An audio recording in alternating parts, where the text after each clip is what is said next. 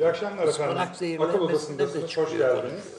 Esasında son üç gündür, üç günlük gelişmelere bakıldığında Türkiye ile Amerika arasındaki e, ilişkilerin en azından ziyarete kadarki bölümünün fena gitmediğini düşünüyor idik. O da şu sebepten idi.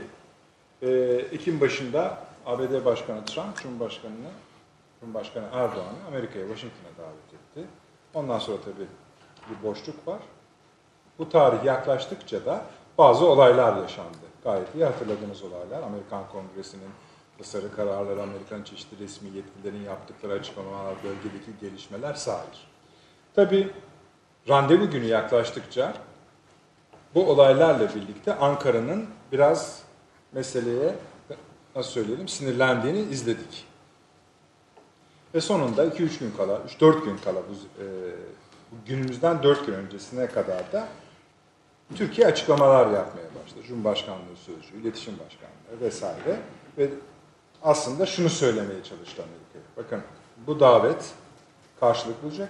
Yani gelinecek tamam anladık. Güzel daveti yaptınız. Çok önemli konular var. Bunları e, değerlendirmemiz gerekiyor. İyi güzel.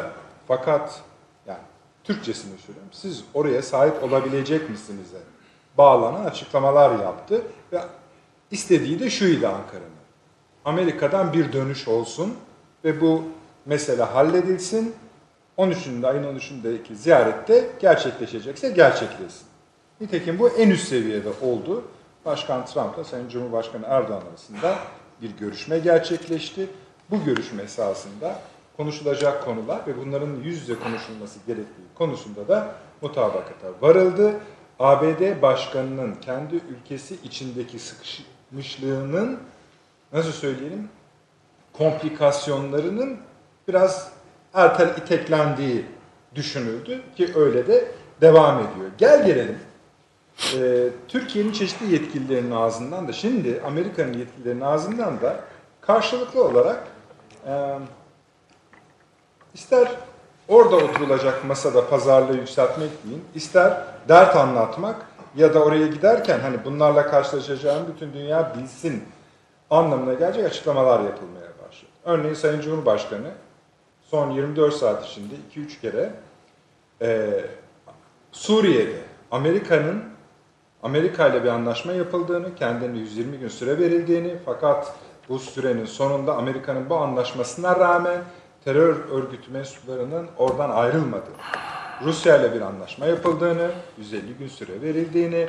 onların da buna uyacaklarını taahhüt ettiklerini ama terör örgütü mensuplarının hala orada olduğunu tekraren tekraren söyledi. Bunların altını çizdi.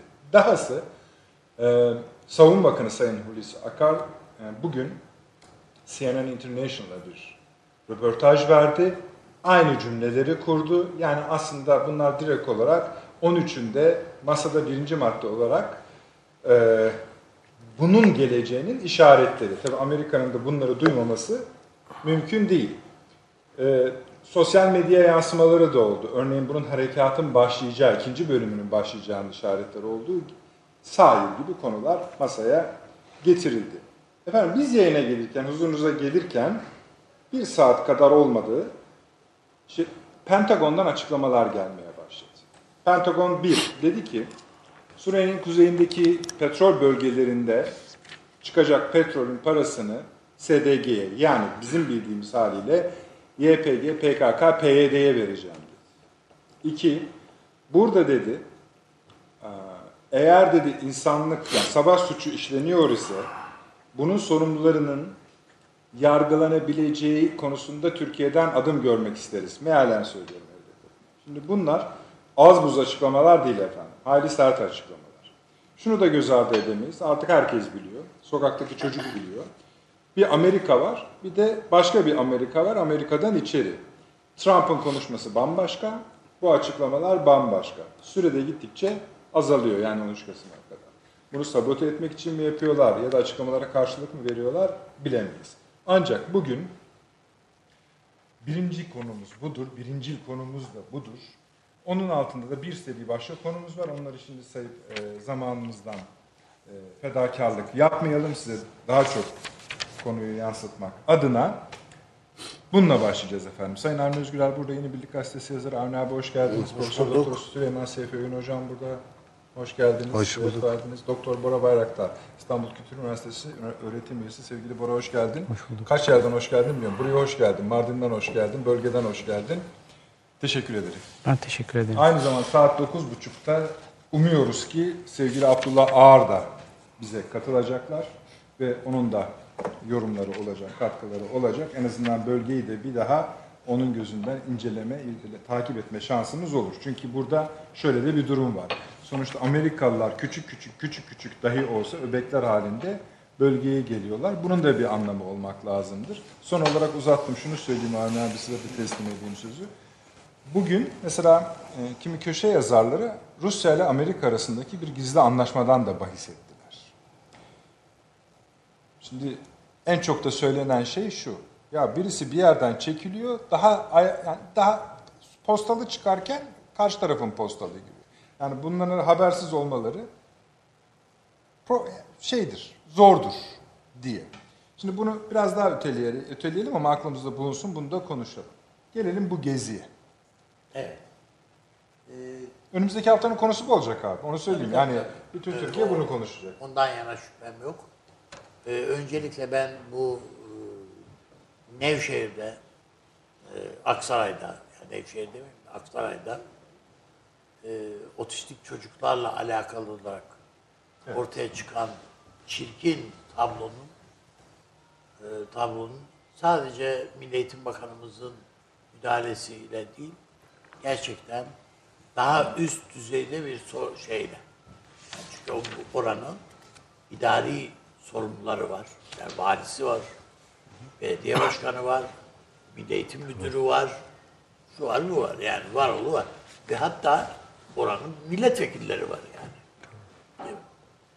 Bütün bunların müdahalesiyle Türkiye'yi bu ayıpla, ayıplı halden derhal yani 24 saat yani 48 saat geçti üstünden hala öyle sadece soruşturduk baktık. Öyle miydi böyle miydi falan gibi şeyler var. Yani e, en azından Sayın Cumhurbaşkanı'na bir saygıları varsa Sayın Cumhurbaşkanımız bu otizm konusunda son derece duyarlı bir insan. Yani buna derhal e, el atmaları icap eder diye düşünüyorum. Bugünün en yani Yani du- duygusal olarak hep herkesi e, etkilemiş bir şey. tabii etkilememesi de mümkün değil de biz bu çizgiden ne zaman çıktık acaba? Yani hani Yani epeydir çıktık da. bu halini Epeydir. tam Yani görmemiştik. bu, bu elimizde canımızı yakan, yani çünkü söz konusu olan çocuklar. Şimdi bakın bir aileden dört kişi ölmüş. Siyanür, şu bu Evet. filan diye. Cenazeye sahip çıkan olmadı. Dört kişi ölmüş. Onlar da hasta, şu bu filan insanlar. Yani bak o yüzden yani sorulacak soru bir tek bu değil. Deli bir değil ki dövesin, ölü bir değil ki gömesin diye bir laf var yani. Biz de böyle bir durumla karşı karşıyayız. Onun için yani e, neresinden tutsak bazen yok ıspanaktan da tutsan elinde kalıyor. Şundan da tutsan. Ne oldu yani belli siz anlayabildiniz mi ne oldu ıspanaktan mı yani tarım ilacı mı oldu araya Otlardan bahsediyor. Ha, avrat otu mu girdi araya filan. Ya ben anlayamadım yani. Yapılan açıklamalardan bir şey anlayamadım. E, ıspanak da yemiyorum ama. Sonuç. Yazık günah çok güzel bir sebzeyi şey ettik yani filan. İşte bütün bunlar yani üst üste üst üste geliyor diye düşünüyorum. İstersen hani şimdilik şu kadarını keseyim. Çünkü sadece benim kanaatim diye değil. Hocam bir anda görüşlerini alalım istersen. Ondan sonra Girelim. Amerika hayır, hayır. diye bakarız. Şöyle söyleyeyim yani orada konuyu nereden tutsanız biraz elinizde kalan bir durum söz konusu. Yani en bizi e, yaralayan ne? O çocuklarımıza yönelik Evet. tavır. Ama onun altına doğru indiğinizde mesela okulun yönetimi sanki tecrit kampı gibi ve yasak Evet. olmasına rağmen Evet. yasak olmasına rağmen ayırmış çocukları. Tam tersine birlikte olmaları gerekiyor. Ve şunu da yani şu da garip. Orada da işte yapılan röportajlarda bütün televizyonlarda gördük. Hani konunun hiç fikir yani konu hakkında hiç fikirleri yok. Bütün bunlar Oradan. olurken bu Milli Eğitim Müdürü'nün falan benim bunlardan haberim yok falan demesi falan hiç affedilir gibi bir şey değil yani bana göre. O da ayrı bir konu tabii. Bu konuyla ilgili Bu konuyla yani en Ya azından kısaca- değinelim yani bu çünkü yaralayıcı bir şey. Yani bunun bence çok böyle sosyo-psişik bir tarafı var. Bunlarla çok fazla yüzleşmiyoruz. Yani Türkiye'nin o kadar aciliyet kesmeden problemleri var ki. Ya işte ne bileyim bölgesel meseleler, e, dünya jeopolitiğindeki sıkışmışlık halimiz, bununla mücadele etmemiz vesaire. Bir taraftan da ekonomimizi çevirmek istiyoruz Ee, Türkiye çok hızlı bir dönüşüm yaşadı son 20-25 sene içerisinde. Hakikaten öyle. Ee, ve bu dönüşümün e, sosyal ve e, psişik tarafları genellikle kültürel meseleler gibi okunuyor ama bence esas sosyal ve psişik taraflarıdır. Bunun maliyeti çok fazla tartışılmıyor. Bir de ancak böyle vakalarda Ee, İşte böyle vakalarda Evet. yani Ha, Yani içerideki bir irin bir yerden patlayınca işte hapse verince dışarıya kendini filan düşünüyoruz. Bu doğrudan doğruya Türk aile sistemiyle ilgili bir şey bence. Türk aile sisteminin yaşadığı çok travmatik dönüşümlerle ilgili bir şey. Ee, bundan 10 yıllar önce e, nur içinde yatsın Fethi Gemuhluoğlu'nun çok güzel bir tespiti vardır. Allah rahmet eylesin. Allah rahmet eylesin. Der ki aile dönüşüyor. Dikkat edelim. Peder Şahi aileden velet Şahi bir aileye geçiyoruz. yani ebeveyn çocuk ilişkisi Türkiye'de şu an çok normal değil. Yani tamam ben eskiyi göklere çıkaracak falan değilim. Belki paternalizminde kendine göre sorunları vardır. Hani bireyselliklerimizi belki biraz eziyordur falan ama bundan kurtuluyoruz derken çocuk ebeveyn ilişkisinin bu hale gelmesi çok ilginç bir şey. Yani çocuklarımızı sevelim fakat çocuklarımıza tapmak nereden çıkıyor? Biz oralardayız şu an. Aynen öyle. Evet. Yani ilginç te- terimler de ekleniyor. Evet ve Mesela kendi helikopter anneler diye işte bu, mu? bu tabii tabii yani yani. bunun sosyolojisi var işte yani çalışılmış şeyler bunlar biraz. Çocuğun okuma- başında ve çocukla ilgili olan her şeyin de tepesinde. Yani çocuk- Öğretmenlerin, okulun, şuyun, buyun. Çocuk merkezde. Şimdi böyle bir durumda Hocam ikinci sınıfa geçtik diyor anne. işte tabii yani. İşte baştan okuyor. Tabii yani çünkü ebeveyn olgunluğu ifade etmiyor artık. Öyle olgunluk pozisyonu falan yok. Çünkü teknolojik olarak sınıfta kaldı ebeveynler. Yani çünkü çocuklar teknolojiyi sürüklüyorlar yani. Ve ebeveynlerinden çok daha mahir kullanıyorlar.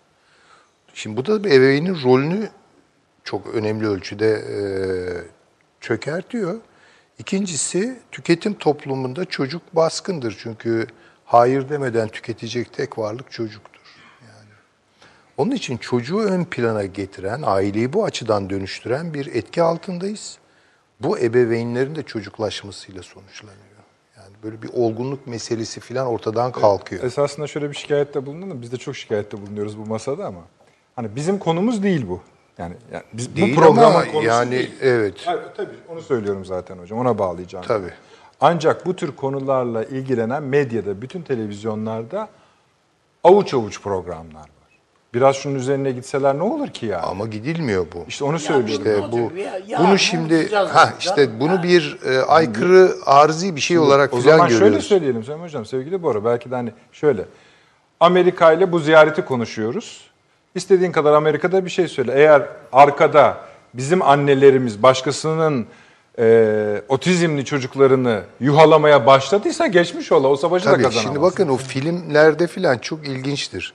Bu tip böyle mesela sorunlu çocuklar veya eksikli, e, e, engelli çocuklar sınıf içinde bir tip çocuk tarafından aşağılanırlar.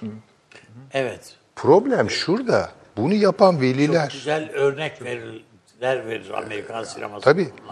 Yani bunu mesela okul yönetimi engeller, veliler engeller vesaire. Şimdi veliler bu işin içindeyse Hocam, çok kötü. papa- kilise papazları falan el atar bilmem ne. Tabii bir şey olur yani. Yani biz yeniden kalkınırken, gelişirken olgunlaşma iddialarımıza e, sahip çıkacak mıyız, çıkmayacak mıyız? Bunun bir kere bir hesabını biraz milletçe verelim. Yani olgunluk Yani kötü siz bir şey midir yani bilmiyorum. Kötüyse bunun önemi çok belli. Çok belli. Yani yapısal bir şey bu. Bunun Tabii, üzerinde tabii, durmamız çok, çok. gerekiyor ki bu kötüleşebilir yani. Tabii, kötüleşir. Müsaittir bu konular Tabii, kötüleşmeye. Valla farklı olanı toplum içinde eritme geleneğinden gelmiş bir yani Osmanlı geleneğinden gelmiş bir toplumun geldiği nokta bu. Buracığım O sen de bir şeyler söyler misin? Şimdi çok kısa tabii ben e, iki tane kızım var benim de. Onlar Allah sayesinde biz de okuldaki durumları falan görüyoruz. Hakikaten bir de bu yıldız çocuklar meselesi var. Yani herkesin çocuğu yıldız, herkesin çocuğu çok iyi. E, o yüzden de veliler aşırı... böyleyse yani niye bizim bu kadar çok Ben, ben şeyimiz zaten yok? Biz diyorum neye ki yakınıyoruz çocuklara orada? diyorum ki yani siz ileride nasıl hayat kuracaksınız? Şimdi bu kadar e, aşırı ego ile yetişen bir e, kız çocuğuyla bir erkek çocuğunun ben ileride nasıl evlenip nasıl yuva kuracağını falan da çok tabii, ister yani korkunç bir psikolojiyle yetişiyorlar. Çok doğru, E, o da tabii e, böyle psikolojik şiddete yol açıyor. Ben de burada yani velilerin çok ciddi sorumluluk taşıdığını düşünüyorum. Birçok veliden de şunu duyuyoruz. Mesela toplantıya gittiklerinde e, oradaki tıpkı öğrenci gibi, yani o tek öğrenci gibi tek bir velinin bütün olayı domine et. Yani Tabii, ne tabii. şey konu öğretmen konuşabiliyor, ne öğrenci şey e, veliler konuşabiliyor. Onlar veli değil artık. Veli şu değil midir? Yani çocuk çocuktur, sınırlı bir kapasitesi vardır. Ona vaziyet eden biridir veli değil mi? Bir üst akıl olarak bir olgunluk e, farkı üzerinden tecrübe, bilgi neyse. Öyle değil ki. Çocuklarından daha çocuk, daha beter çocuk dedi ki, e, veliler var yani. Bu sene ikiye geçtik. İşte tabii yani böyle bakılıyor. Peki. Evet. Yani evet hani keşke biraz da bizim konumuz olsaydı çünkü bu hak ediyor bunu. Ama şöyle yapalım Avni abi bir şey daha eklemek zorundayım çünkü son dakika öyle bir şey. Şeye sorulmuş ABD Savunma Bakanlığı sözcüsüne. Hani biraz önce dedik ki bu açıklamalar yapılıyor. Demişler ki e, gazeteciler e, Türkiye'nin Savunma Bakanı e, Hulusi Akar YPG PKK terör örgütünün ABD ve Rusya ile anlaşmaları ihlal ederek bölgeden çekilmediği açıklamasına ne diyorsunuz demişler. O da şöyle demiş. O konuda bir netlik yok. Sizde bir netlik var mı? Dürüst esasında adam. Tabii. yani Bu kadar da olsa öyledir diyorsunuz. James Jeffrey geliyor değil mi yarın? Evet. Onun Türkiye'ye? gelmesi de garip bir şey. Yani tamam Ee, anladık yani bu konuda geldi, sorumlu da. tabii, öyle. JJ. Yani o da var. Şimdi şöyle bir şey var. Bugün eğer ne kadar doğru tabiatıyla onu bilemem ama yani önemlice bir e, bilgi notu e, bil- genelde itibar ettiğim bir bilgi notu. E, bütün bu süreçte yani senelerce bütün bu süreçte Amerika'da Pentagon'da PYD'nin, PKK'nın e, düzenli toplantılara katıldığı söyledi. Yani temsilci mi barındırıyordu anlamadım. Temsilci değil, değil canım. Yani e, onlara Davetli. vize verilmiş ha daveti. Yani komi, daha doğrusu kongre komitesi Pentagon'da toplanmış. Kongreye geldiler denmesin diye. İsimler de var yani. Burada E söyle abi. PYD'lilerin isimleri değil, Amerikalıların yani. Söyleyin abi. Ve se- bu toplantıya katılan senatörler sorguluyorlar. General. Ya bu generalleri sorguluyorlar. Ya bu bizim NATO müttefikimiz Türkiye bunlardan haberdar olsa ne olacak diye. Efendim kongrede yapmıyoruz diyorlar toplantıyı. Pentagon'da yapıyoruz diyorlar. Pentagon müsait her şeye. Ya, ya müsait onlar görüşebilir gibi. Yani bakıldığında... Netlik için- budur diyorsunuz yani. Yani netliği bu. Adam söz vermiş, sözünü yerine getiriyor. Bir, bu. İki, Amerika artık yavaş anla- anlaşılıyor. Az sonra gel, Bora konuşurken ona da soracağım. efendim bu Kuzey e, daha doğrusu Irak olayı. Amerika orada da orada çok iyi kurgu başladı. Biz hani kurtulduk filan derken adamdan kurtulduk derken bu Suriye'de işte güvenli bölge mi güvenli bölge biz tamam yani filan derken Kuzey Irak'ta ve Irak'ta çok farklı oynamaya başladı. Onu, bu O akşam kadar ki da bu. ikisini birleştirelim, bir Kürdistan filan bütün o şeyler gündemde. O bakımdan ben e, bakılınca e, Türkiye'nin sıkıntısının daha da artabileceği. Çünkü bizim e, düşün yani e, Kuzey İran, e, yani Irak Kürdistan'ın başbakanı efendim e, Türkiye'ye gelecekti geçen hafta. Gelmedi. Ve Irak, Kuzey Irak anayasasında e, yürütme yetkisinin ona geçeceği yani Neçirvan Barzani'ye değil onda olacağına ilişkin bir düzenlemenin yapılması gündemde. Kuzey Irak Başbakanı'nın Evet. yönetiminin başbakanı Evet. gelecekti, gel- gelmedi dem- demeniz şu demektir. Gelmiyorum dedi. Evet. Onu dedi diyorsun. Protesto etti yani. Protesto etti evet. Yani işte şey harekatı protesto edip gelmedi. Yani Ama Neşvan Barzani bir açıkta şey bir açıklama yapmıştı. ama Neçirvan Ay, tamam canım Neçirvan Barzani daha Türkiye'den yana filan açıklamalar yapan bir adam. Ama herkes elinin ne kadar yani şimdi e, bakıldığında iki tane önemli televizyon kanalı var Kuzey Irak'ta. İkisi de PKK'nın kontrolünde. Ama bakarsan Kuzey Irak yönetimine yakın.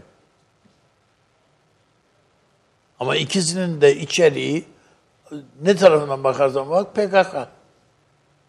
PKK diye oturuyorlar, PKK diye kalkıyorlar adamlar. E yarın bir gün bu bütün anlaşmalar çünkü Kuzey Irak'ın öyle bir kendi bir şeyi yok yani kadroları falan yok. PKK buraları çok daha rahat doldurur yani. Biz kafamızı başka şeye çevir, bir gözümüzü bir tarafa çevirdiğimizde öbür tarafı unutuyoruz gibi. Durum var yani. Avni abi. Tamam orayı unutmayalım. Zaten bugün konumuz içinde de var. Irak meselesi farklı bir boyuta geldi. Hatta şöyle. Mesela Tahran diyor ki bu diyor İsrail ile Lübnan'ın beraber kışkırtması diyor. Halbuki Bağdat'ta ve diğer bölgelerdeki ayaklanmalarda şu tür görüntüler ortaya Hayır, şimdi- çıkmaya başladı. Şöyle bir de şunu ekleyeyim de. Tabii, tabii. Yani şu anda Irak'ta herkes, yani Bağdat'ta herkes ayakta. Tabii şeyde de öyle. Diğer bazı Şimdi başka yerlerde de var. iki- eğer doğru, yani rakamlar yanılabilir, Olabilir. Gerçek itibar- ama olmayabilir. bir şey var. falan. 240 milyar dolar yıllık petrol gelir. Bunu Amerika alıyor, yüzde onunu veriyorlarmış Irak'a. Evet. Doğruysa. Bu yüzde onu da yeter Irak'a. Fakat gelen bu 24 milyar dolar diyelim para bile İran'a gidiyor diyorlar. 3 kuruş 5 kuruş ve 1 dolar günlük parayla gelirle geçiniyor Salı Irak. günü konuşmuştuk. 6 abi 6. 6 dolar. Neyse. Ha. Bu. Şimdi bu bu bu toplum parçalanır. Şimdi ama bir zamanlama O yüzden var. Onu da Irak'ta daha yani. parçalanmak da şey olmadı. Bir tek orada sağlam duran işte Amerikalılar onu sağlam tutuyorlar. Suriyelilerle bir Suriye'yle birleştirip bir Kürdistan yapacaklar ya. Onu sağlam tutuyorlar. Bir tek orası Kuzey Irak. Geri kalanını parçalayacaklar. Onu tamamlayayım. Tahran yönetimi diyor ki bunlar böyle böyle yapıyorlar. Arkasında şu ülkeler vardı. İsrail, Lübnan vesaire vesaire. Fakat gösterilerde işin rengi biraz şuna e, dönmüş durumda. İran dini liderine yönelik bir harekete dönüşmüş durumda. Oradaki- İran, İran dini liderine yönelik yani o hani sonra- Allah çarpar diye ona hiçbir şey yapamazlar Natus'a. Tabii. Yani o, oraya gelip orada duruyor zaten yani şey. Hayır zaten Amerika da böyle söylüyor. Amerikalıların söylediği de bu böyle yani asıl sorun Tahran yani Irak'taki olaylarda asıl problem Ta- Tahran tabii. Tahran'dır diyor. T- İran'da Ama işte Çıkıp- bu Amerika kendisine İran üzerinden meşruiyet çıkarıyor şimdi, üretiyor. Aynen öyle. Yani bu dengeyle yine bağlı bu. Onlar da bu nükleer şeyde biraz üst üste açıklamalar yapıyorlar. Bugün işte yeni bir daha önce şeyin göz hali hazırda daha doğrusu Dünya Nükleer Kontrol işte gözlem e, ajansının e, takibinde olan yeri tekrar hayata geçirdi ve üst üste atıyor. Fransa'da çıktı dedi ki bu artık gidiyor dedi yani anlaşma anlaşma dedi yani hiçbir şey kalmadı dedi. Yani senin dediğin gibi İran'ı hedefe doğru çeken, itekleyen bir şey var. Buna- Kardeşim yap.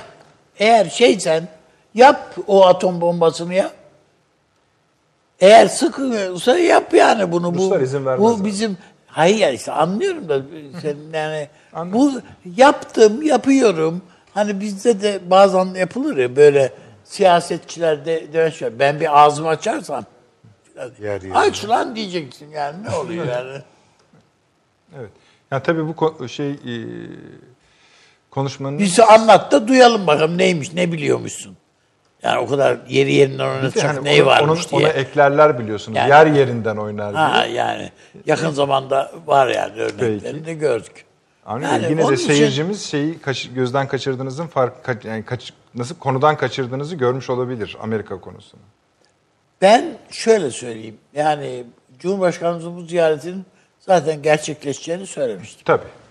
Beklenti bu yönde diye. Dolayısıyla da o bek yani özellikle hem e, Amerika'nın e, belli ki bu iş senatoya oylamaya kadar gelmiyor. Oradan çıkardılar. işi tavsatıyorlar. E ondan sonra da zaten Noel tatili giriyor, bilmem ne giriyor, şu geliyor, Trump'la. Sayın Cumhurbaşkanı arasındaki telefon görüşmesi normalden Orada da görüş- bir takım garantiler verilmiş. Besbelli. Yani, Yani Türkiye'ye diyorsunuz. Tabii Türkiye'ye. Yani gel burada konuşacağız bunları. falan. sen o taraflarına Sen bakma diğerlerine falan. Ha. Ama sen bakma o tarafına dediğin bile bitmiyor iş. İşte böyle yani işte Pentagon gibi oluyor. Öbür taraftan adam diyor ki bak ben şunu yapacağım diyor yani. Benim müttefikim ya diyor. Peki. Onun için James Jeffrey buraya geldiğinde muhtemelen bütün bunların hepsini burada şey yapacaktır. Yani aslında James yani tabii adamın resmi bir gör, ünvanı olduğu için bu soruyu biz sorarız da Ankara soramaz. Yani çünkü adam onu gönderiyor. Tamam. Ama James Jeffrey bu tür toplantılar için doğru adam değil. Bu Önemli adam olan o değil ki. Önemli olan seni yatıştırmak için geliyor birisi. işte ama işte biliyorsunuz son iki haftadır 10 günlük açıklamalarını arka arkaya bir koyun James Jeffrey'nin. Ya bu kim adam filan dersiniz. Kimin ağzıdır bu dersiniz. Fark etmiyor yani. Önemli olan hani şimdi burada ye- şey yeri değil o yüzden örneği vermeyeyim. Yani ısıtmak için geliyor adam buraya. Süleyman Hocam, şöyle devam edelim. Türkiye'nin bu hem Amerika hem Rusya anlaşmasını şu an anlaşmasına uyulmadığını şu an yükseltmesindeki murat nedir? Tabii diğer konu zaten hepsini konuşabilirsiniz ama bir soru eklemiş oldum böyle. Bir kere tablonun ne olduğunu gösteriyor bize net olarak. Nedir o tablo? Yani, Yani çünkü bu anlaşma Pentagon bile yapıldı. net olmadığı için. Yani yapıldı bu anlaşmalar ama icabatı yerine getirilmiyor.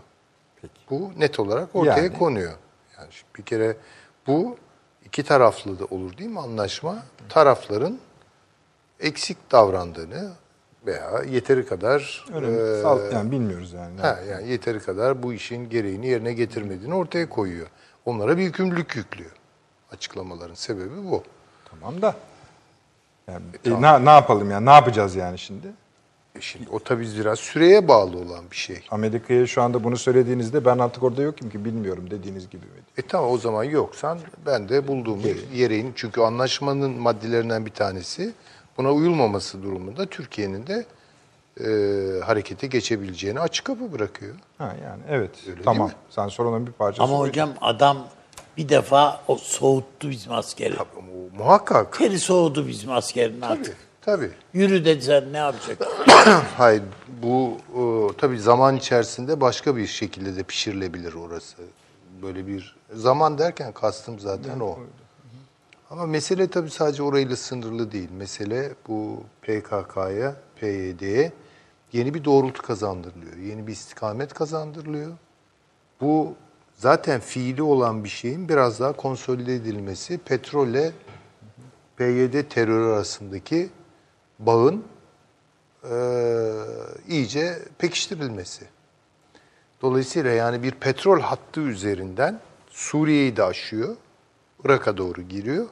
Hatırlayacaksınız Cumhurbaşkanı söylemişti. Bunların bunların derdi petrol imiş. Tabii tabii. İkisinin de yani hem Tabii Amerikan ki. hem Rusya'nın. Tabii ki. Şimdi parayı onlara vereceğim de, dediğine de çok şey değil. Evet onlara verilecek para ama Amerika onlara verdiği teçhizatın parasını, Parasını içinden kese- keserek yani vereceğim diyor. bir taşla iki kuş vuracak. Onu hem petrol gelirini lazım. alacak hem de silah Hani şey diyeceğim olacak. yerlerde. Hani kızamıyorum kerataların. Öyle Ya mi? adam vallahi bu kadar kaldı diyecek yani sana. Buyurunuz hocam kusura bakmayın. Dolayısıyla şimdi Etiğe İran'a fazla dönük dokun. yeni bir açılım var. Artık bu sadece Suriye'yi konuşmak değil veya PYD'yi Yani konuşacaksa bu akşam oturtabiliriz belki o üç ülkeyi yerine bu görüşme vesilesiyle. neyi oturtalım? Yani İran, Irak, Suriye'de tam ne ola... Tabii Harbi tabii mi? bundan sonra Irak'la Suriye'yi beraber konuşacağız. Zaten bunu söyledik iki hafta önce de aşağı yukarı. Belirtilerden anlaşılıyordu. Irak'ı daha fazla parçalayacaklar. Yani. Bu çok açık. Yani oraya bir kere yani şimdi Kuzey Irak Kürt yönetimi diye geçiyor. Bir özellik, bir e, ne diyelim e, otonomi falan verilmiş onlara. Ama aşağıya doğru girince Erbil'den aşağıya doğru Süleymaniye, işte Musul, Kerkük belirsiz bir sürü şey var. Orada petrol var. Tabii o- Ha. Dolayısıyla yani bu yeni oluşum, Irak üzerinden doğacak oluşum içeriği itibariyle PYD ile Kuzey Irak yönetimini birleştirmeye matuf bir potansiyeli içeriyor. Türkiye Ben için esas, işte bu tabii Mesur. Barzani'yi onun için söyledim. Esas tehlike o. Türkiye'nin aleyhine yayın Ha, yaptırıyor. ya adam. Güneyi de İran'dan koparmak. Bunun iki açılımı var. Bir, Kürtleri, daha doğrusu PYD hareketini Kuzey Irak'taki Kürt e, yönetimiyle buluşturmak. Tabii bu kolay değil ama bu yolda adım atılıyor. Ve oradaki petrol zenginliğini bakın PYD'ye veriyoruz. Petrolü lafı bundan sonra kurulması düşünülen e, Kürdistan'ın e, sınırları petrol yataklarının üzerinden geçecek. Bu bu demek yani. Bunu bir kere böyle anlayalım. Yani oradaki petrol zenginliğiyle bu hareketi buluşturuyorlar.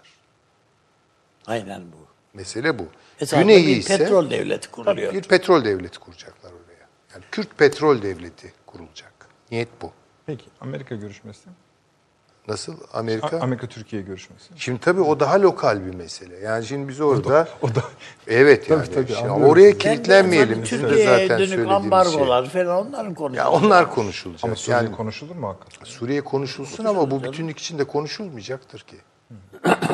ya şimdi biz neyi konuşuyoruz? Diyeceğiz ki bak çıkacaksınız denildi bunlara. Çıkmadılar. Çıktılar mı çıkmadılar mı? Bunun tartışması yapılacak. Yani orada şunu soramaz herhalde Sayın Cumhurbaşkanı. Ya siz PYD'yi alıyorsunuz, Irak'a kaydırıyorsunuz, oradan üzerime geleceksiniz. Bunu bilmediğinden değil, biliyor ama bağlamı gündemi buraya koyamayacak. Yani bu cümlelerle söylemeyebilir ama başka türlü söyleyebilir. Ya bunu ben görüyorum. Ee, Ya uzaktan Amerika biri bunu devlet değil görmüyor ya, mu? Bile bile Tabii, yapıyor zaten adam yani. Tabii. Ya orada bütün mesele bence şudur. Trump'la Erdoğan arasındaki e, mekik diplomasisini sürdürme azim ve kararlılığını gösterilmesidir. Bir de tabii ki şudur yani orada işlemeyen, anlaşmalarda işlemeyen taraflar bildirilir, söylenir, ortaya konur vesaire. Ben mesela hocam şöyle bir şey zannediyorum. Yani mesela F-35'leri halledeceğiz. Ya işte falan böyle şeyler genel konuşulacaktır. Ama bu, bu dinamik konuşulmayacaktır. Yani bunu nasıl konuşacaksınız ki? Süreç işliyor bir taraftan, herkes görüyor. Ama bunu bu şekilde ortaya koyup burada konuşmaya, gündeme taşımak, gündeme getirmek biraz sıkıntılı bir şey olacak. Ee, ama süreç böyle işliyor. Yani Irak'ın güneyinde İran etkisini kıracaklar. Bu çok açık. Irak Şiiliğini ayırarak Mukteda el Sadr Sistani çünkü o tartışmalarda Sistani'nin konumu şeyden Hocam çok şöyle daha değil üstün. mi sizce? Ya bizim esas şeyi Amerika'da değil Sistani ile filan görüşerek ayarlamamız lazım. Bizim burada, burada ne oluyor? Yani tabii Burada- yeni buranın bir adamlarıyla yeni bir siyasi ka- lazım. kanal açmak zorundayız bundan sonra. Çok fazla Suriye konuştuk. Bölgeden diyorsunuz değil mi? Tabii. yani Bölgeden. çünkü Peki. Suriye ve Irak kafamızda siyasi harita olarak bölündü ama orası bir coğrafi bütünlük taşıyor. Ve orada da kritik olan petrol hattı, bunun dolaşımıyla ilgili coğrafi neyse e, kolaylaştırıcı etkiler vesaire. Orada planlanan dolaşım hattı nedir? Bunlara göre bakmak lazım. Yani şöyle artık konuşmayalım biz bu Kürt meselesini. Ayrılıkçı Kürtçülük meselesini. Ya bunlar kafalarına bir siyasi bağımsızlık koydular, yola çıktılar. Bu değil artık. Bu petrolle ilişkilendirdi. Bu çok kritik bir gelişme. Yani bunun ekonomisi oluşturuluyor. O ekonomi oluştuysa orada bu terörle de üstelik bağlantılı bir şekilde oluştu. Terörü legalize etmek anlamında çok daha ileri bir safhaya geçiyoruz demektir. Bunu ayrıca konuşmak Devam lazım. Geleceğim sana. Abdullah Ağar var. Onu da hazır değil mi arkadaşlar? Ben var dedim ama. Ha harika. Abdullah'ı görebiliyorum. Sevgili Abdullah beni duyabiliyor musun? Evet duyuyorum saygı yayınlar. İyi akşamlar. Şimdi evet şeyden yola çıktık. Ee, 13 Kasım'dan yani Sayın Cumhurbaşkanı'yla Trump'ın yapacağı yani müstakbel görüşmeden yola çıktık ama oraya ne kadar e, hani baksak da dönüyoruz dönüyoruz Suriye'ye, Irak'a, bölgeye, sınıra, güvenli bölgeye sahip. Şimdi burada bir, mesela ben demin Pentagon'un açıklaması geldi. Orada sordular. Valla bizde de bir netlik yok orada hani PKK, YPG oradan terör örgütleri çekildi mi çekilmedi mi dedi. Tabi biliyor çekilip çekilmediğini elbette ama onların duruşu bu halde. Ankara'da diyor ki ya Ruslarla da anlaştık. Amerikalılarla anlaştık, süreler de verdik. Çekildiğini söylediler ama bunlar burada duruyor. Yani çekilen bir kısmı elbette olmuştur ama belli ki Amerika'yı memnun etmemiştir. Şimdi 1 milyon dolarlık soru. Duruyorlar mı yoksa sen de mi net değilsin? Yani ben e, yaklaşık 15 gün önce e, yazmış olduğum yazıda da ifade ettim. Yani YPG PKK buradan çıkmadı. Çıkmayacak da. Çünkü e, sağ, sahadaki e, görüntüler e, yani sahada ortaya çıkan ispatlar ve bir diğer tarafıyla e, Amerika Birleşik Devletleri ile e, Rusya'nın yapmış olduğumuz anlaşmalar çerçevesinde e, bizden bir takım garantiler almış olması ve e, bizi bir şekilde blok ettiklerini düşünüyor olmaları ve blokajla beraber biz her seferinde biz e, sizlerle yapmış olduğumuz anlaşmalara sadığız tarzında ortaya koymuş olduğumuz cümleler ama buna rağmen Amerika Birleşik Devletleri'nin ve Rusya'nın e, bizimle yapmış olduğu yaptıkları anlaşmalara aykırı bir şekilde YPG PKK ile ilgili geliştirmiş olduğu angajmanlar ve YP, YPG PKK'nın sahada ortaya koymuş olduğu hareketlilik. Hatırlayınız dün sadece e, Milli Savunma Bakanlığımız yapmış olduğu açıklama 24 saat içerisinde e, havanlarla ve güdümlü e, tank, tank savar roketleriyle sadece bunlarla gerçekleştirmiş oldukları taciz ve saldırılar 11. Ki bunun içerisinde yatık mermi yollu silahlarla yapılan saldırılar e, ifade edilmemiş. Yani e, küçük görülmüş veya yok sayılmış. Şimdi yani YPG PKK'nın e, bir kere hani şurada şuradan okumamız gerekiyor. Evet bizim yapmış olduğumuz Tel Abyad ve Resulayn arasındaki yapmış olduğumuz harekat YPG PKK'nın e, hemen güneyimizde ortaya koymuş olduğu iddia ve ihtirasların önüne kesilmesi adına son derece önemli bir e, hamle, önemli bir giriş. E, onların e, sağdan özellikle girmiş olduğumuz alan başta olmak üzere ki en sağlam olan e, cümleyi buradan kurabiliriz. Yani bizim evet ne kadar mücadele içerisinde olursak olalım, ne kadar saldırı ve tacizlere maruz kalırsak kalalım, Tel Abyad'la Resulayn arasındaki alanda bizim inisiyatifimiz söz konusu. Ama bunun dışında kalan alanlarda yani şu ana kadar Ruslar yapmış olduğumuz iki devriyede kendisini gösterdi ki yani orada YPG PKK etkisi altında kalan sivil toplumun çocukların ve kadınların ortaya koymuş olduğu bir inisiyatifle yani bizim e, unsurlarımıza karşı ortaya koymuş oldukları bir tacizle karşı karşıyayız.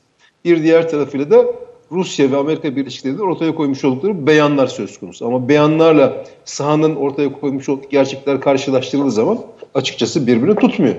Bir diğer tarafıyla anlaşmalarla bizi bloka etme eğilimi içerisinde oldukları gözüküyor. Bu noktada Türkiye'nin tekrar inisiyatifi eline alacak bir takım e, atılganlıklara, hamlelere ve inisiyatiflere ihtiyaç olduğunu düşünüyorum. Bütün risklerine rağmen. Yani Amerika Birleşik Devletleri ve Rusya bizim tezimizi şu an kabul etme eğilim içerisinde değiller. Aksine bizimle yapmış oldukları anlaşmalar üzerinden bizi bloke etme ve bizi bu alanda kilitleme derdinde düşmüş olduklarını değerlendiriyorum. Yani bu sahanın bir gerçekliği, bu gerçekliğin içerisinde ortaya koymuş olduğum sahnenin değeri çok büyük ve çok önemli ve çok anlamlı.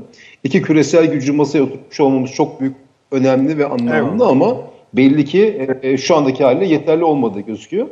Bir diğer tarafıyla şuna da girmek gerektiğini düşünüyorum. Yani e, hani biraz önce konuşuldu. Bence son derece önemli bir mesele. E, benim de müsaadenizle bununla ilgili bir katkım olacak. E, Irak'taki gösteriler ve şeyle ilgili e, bu e, hatırlayınız e, Barzani e, referandum kartını cebine koymakla ilgili e, girişmiş olduğu süreçte Musul Musul'daki e, DAEŞ'le mücadele operasyon odasında Brett McGurk'le Amerikan Büyükelçisiyle, İngiliz Büyükelçisi ve Birleşmiş Milletler Temsilcisiyle yapmış olduğu bir görüşme vardı. Evet. O görüşmede Brett McGurk dedi ki bunu dedi yapma. Zamanı değil demişti. Ve önüne bir takım seçenekler koymuştu. Ve bu seçeneklerin hiçbirisini Barzani kabul etmemiş ve Brett McGurk de e, kurmuş olduğu cümlenin gereğini yapmıştı Amerika Birleşik Devletleri adına. Barzani olan desteğini çekmişlerdi ve Barzani o süreçte e, işte içten vurulduk, içten ihanete uğradık gibi bir takım cümleler eşliğinde e, Kerkük'ten çıkmak zorunda kalmıştı. Şimdi e, korkum endişem odur ki Brett McGurk'ün Suriye'deki süreç tamamlanmadı. E, zaman değil bağımsızlık referandumun demiş olduğu süreçle ilgili e, Amerika Birleşik Devletleri son derece güçlü bir mesafe aldı Suriye'de. Ve Suriye'deki süreçle e, Irak'taki sürecin birbiriyle eşgüdüm hale geldiğine dair bir e, denklem oluşmuşsa Amerika Birleşik Devletleri kafasında bu Irak'ta yaşanmakta olan gösterilerde e, veya Irak'ta yaşanmakta olan şeyler içerisindeki kırılganlığı yani Irak Şiasıyla İran Şia arasındaki kavgayı da burayla ilgili konumlandırmak gerektiğini ben son derece önemli olduğunu düşünüyorum. Bu noktada belki de en iyi takip edilmesi gereken yer e, Kerkük'ün ortaya koyacağı, özellikle Peşmerge'nin ortaya koyacağı etki. Yani Kerkük'te yaşanacak istikrarsızlık ve Kerkük, Kerkük gibi tartışmalı bir bölgenin diğer tartışmalı bölgelerle beraber e, Irak'ın kuzeyindeki yerel yönetim bölgesinin etki ve nüfuz adına girmesi meselesidir. Bu bununla beraber Suriye'deki sürecin tamamlanmasıyla birlikte çok farklı bir olgu bitiyle karşı karşıya kalabilir coğrafya. Bizim harekatımızın yapılmasından sonra özellikle YPG PKK kanadından şu sesi çok fazlasıyla duyar olmaya başladık. Ee, Irak'ın kuzeyindeki yerel yönetim bölgesinde YPG PKK arasında özellikle Suriye'deki e, sözde e, general diye ifade edilen e, Kod, e, Mazlum Kobani veya Şahin Çilo üzerinden çok önemli bir yakınlaşmanın yaşandığı gözüküyor. E, yani ta Rudava, Rudava kadar e, röportajları, canlı röportajları vesaire yayınlanıyor. Burada e, belli ki bir proje devreye girmiş durumda.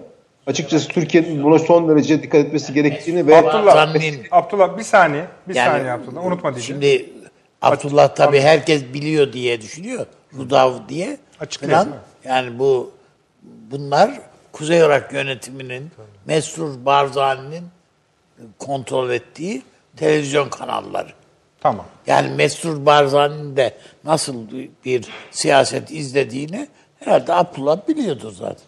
Peki. Lütfen devam et sevgili Abdullah.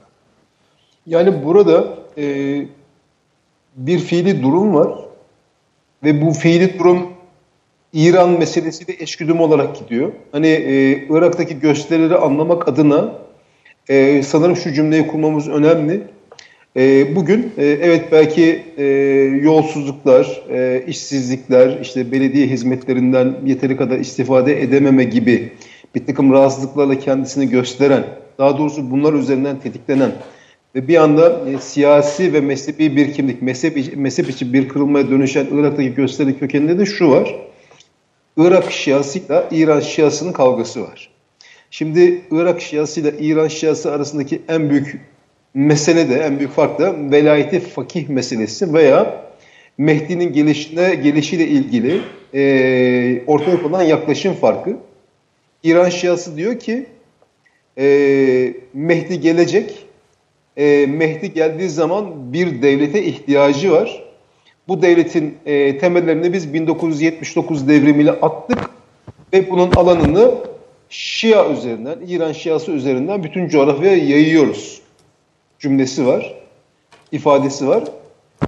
Irak Şiası ise yani Arap milliyetçiliği üzerine inşa edilmiş veya ona eklenlenmiş Irak Şiası ise yani Sistani'nin temsil etmiş olduğu Necef ekolü ise diyor ki siz diyor bu devlet yani devlet üzerine üretmeye çalıştığınız istikrar ve yayılmacı model üzerine aslında Mehdi'nin gelişini, gelişini geciktiriyorsunuz diyor. Yani Mehdi'nin gelebilmesi için kaos ve karmaşanın hakim olması lazım.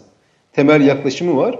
Şimdi bu temel yaklaşımı şu an e, milenyum diye ifade edilen yani 3. bin yılda kıyamet kopacak, kıyamet kopmadan evvel biz Tanrı'nın bize vaat ettiği topraklara döneceğiz.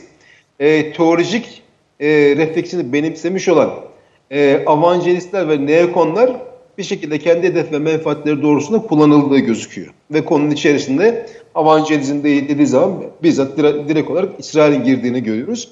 Ve burada e, Irak'ın kuzeyinde e, evet bizim öteleştirdiğimiz alanda Amerika Birleşik Devletleri şu an petrol havzası işte kaptırmayacağız, İran'ı kaptırmayacağız diye ifade etmiş olduğu 40 bin kilometre karelik konvansiyonel alan meselesi biraz önce saygıdeğer konuklarınızla bir kısım ifade ettiler. Sadece Ir Suriye'deki 2 milyar varillik, 2,5 milyar varillik petrol vezleriyle ilgili olan bir alan değil. İsrail'in güvenliğiyle ilgili, Nil'den Fırat'a kadar olan teolojik ihtirasla ilgili, bu teolojik ihtirasın bir mihver devletle korunması ve kullanması ile ilgili enerji kaynaklarının, baştaki Irak'taki enerji kaynakları olmak üzere, Kerkük petrol olmak üzere bu Kerkük rezervlerinin bir hat üzerinden e, Akdeniz'e çıkartılması ile ilgili, hatta Hayfa'ya çıkartılması ile ilgili bir proje ile ilgili gelişen Hayfa. denklemler olduğunu altını çizerek söylemek gerektiğini düşünüyorum. Bu, bunların e, engellenmesi, bunların Türkiye lehine bir denkleme dönüştürülmesi Türkiye'nin ortaya koyacağı güçlü bir akla, e, öngörülere e, bir ve caydırıcılıkla beraber şekillenecek bir etkiye mal. Yani bunu başarabilirsek e, buradaki e, gelecekteki oluşacak fotoğrafta Türkiye'nin lehine bazı kazanımlar üretebiliriz. Ama şu an açıkçası e, özellikle Amerika Birleşik Devletleri Rusya'nın e, Türkiye ile yapmış olduğu anlaşmaları Türkiye'yi kilitlemek, Türkiye'yi e, Tel Abyad ve Resulan arasında bloke etmek gibi temel bir eğilim hatta ve hatta YPG PKK'nın yapmış olduğu taciz ve saldırılarda kendisini gösteriyor ki Türkiye'yi burada bir bataklığa gömmek ve Türkiye'nin kuvvet çarpanı, kuvvet bileşenlerini Irak'taki gelecekte şekillenecek olası fotoğraflardan uzak tutmak niyet ve maksadı tuttuğu, güttüğünü değerlendiriyorum. Peki, Bu anlamda Türkiye ortaya koyacağı hamleler bence son derece önemli efendim. Peki şöyle bağlayalım. Şimdi bu yani biraz karamsar buldunuz mu? Ben bana mı öyle Ama tablo karamsar yani. Ha, tamam. Peki. Biraz değil yani. Sıkıntılı Çok daha, bir tablo. Peki. Peki sevgili Abdullah, şimdi bu anlattığın e, akışa uygun olarak bu görüşmeden ne bekliyorsun? Temelli değil yani. Şimdi, Sen ne görüyorsun? Şimdi bakın Amerika Birleşik Devletleri gerek Trump'ın ağzından e, gerekse e, iki numaranın ağzından e, bizim yapmış olduğumuz harekatla ilgili bir cümle kurdu. Yani bir adım geri attılar. E, ve dediler ki biz iki NATO ülkesi olarak sahada karşı karşıya gelmezdik, gelemezdik. Şimdi bu Türkiye'nin elindeki jeopolitik kartlarla ilgili Amerikan ağzından çok önemli bir e, ispat cümlesi. Şimdi bizim kartlarımız zayıf değil. Açıkçası doğru yerde, doğru zaman, doğru şekilde kullanıldığı takdirde Amerika Birleşik Devletleri'nin YPG PKK'dan vazgeçmesi, Türkiye ile beraber hareket etmesine sebebiyet verecek ve Türkiye'nin coğrafyada Amerika Birleşik Devletleri ile e, işbirliği çerçevesinde inisiyatifi eline sağ, almaya sağ, almasını sağlayabilecek denli önemli bir takım kartlar var. Şimdi bunlar bunları açıkçası kısaca şöyle yorumlamak gerek. Şimdi bizim tabii bir denge siyaseti e, peşinde olduğumuz bir gerçek.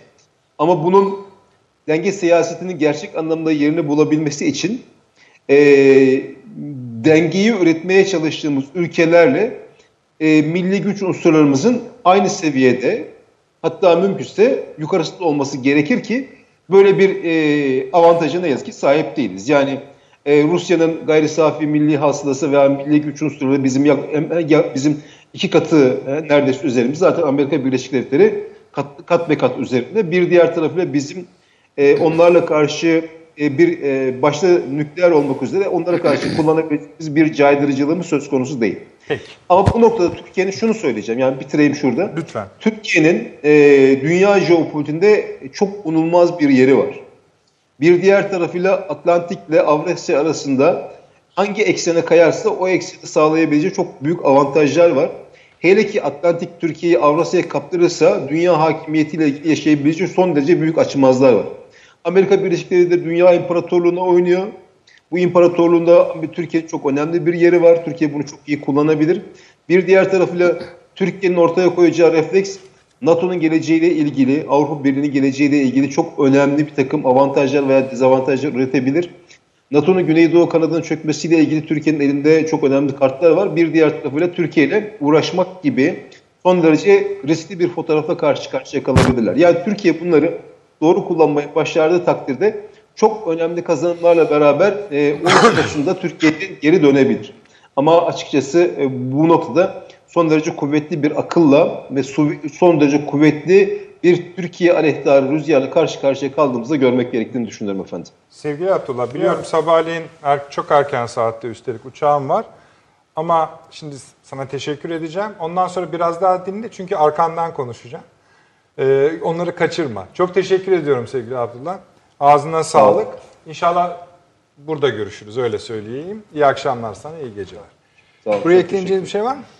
Yok yani, do, ta- yani Katılıyorsunuz. e, zaten örtüşüyor benim söylediklerimle. Tamam canım, Abdullah örtüşür de. Bey'in örtüşü. Yani ben tabii Amerika'nın e, bölgede YPG'yi terk edip PKK'yı terk edip Türkiye ile oynayacağını Ha, o başka.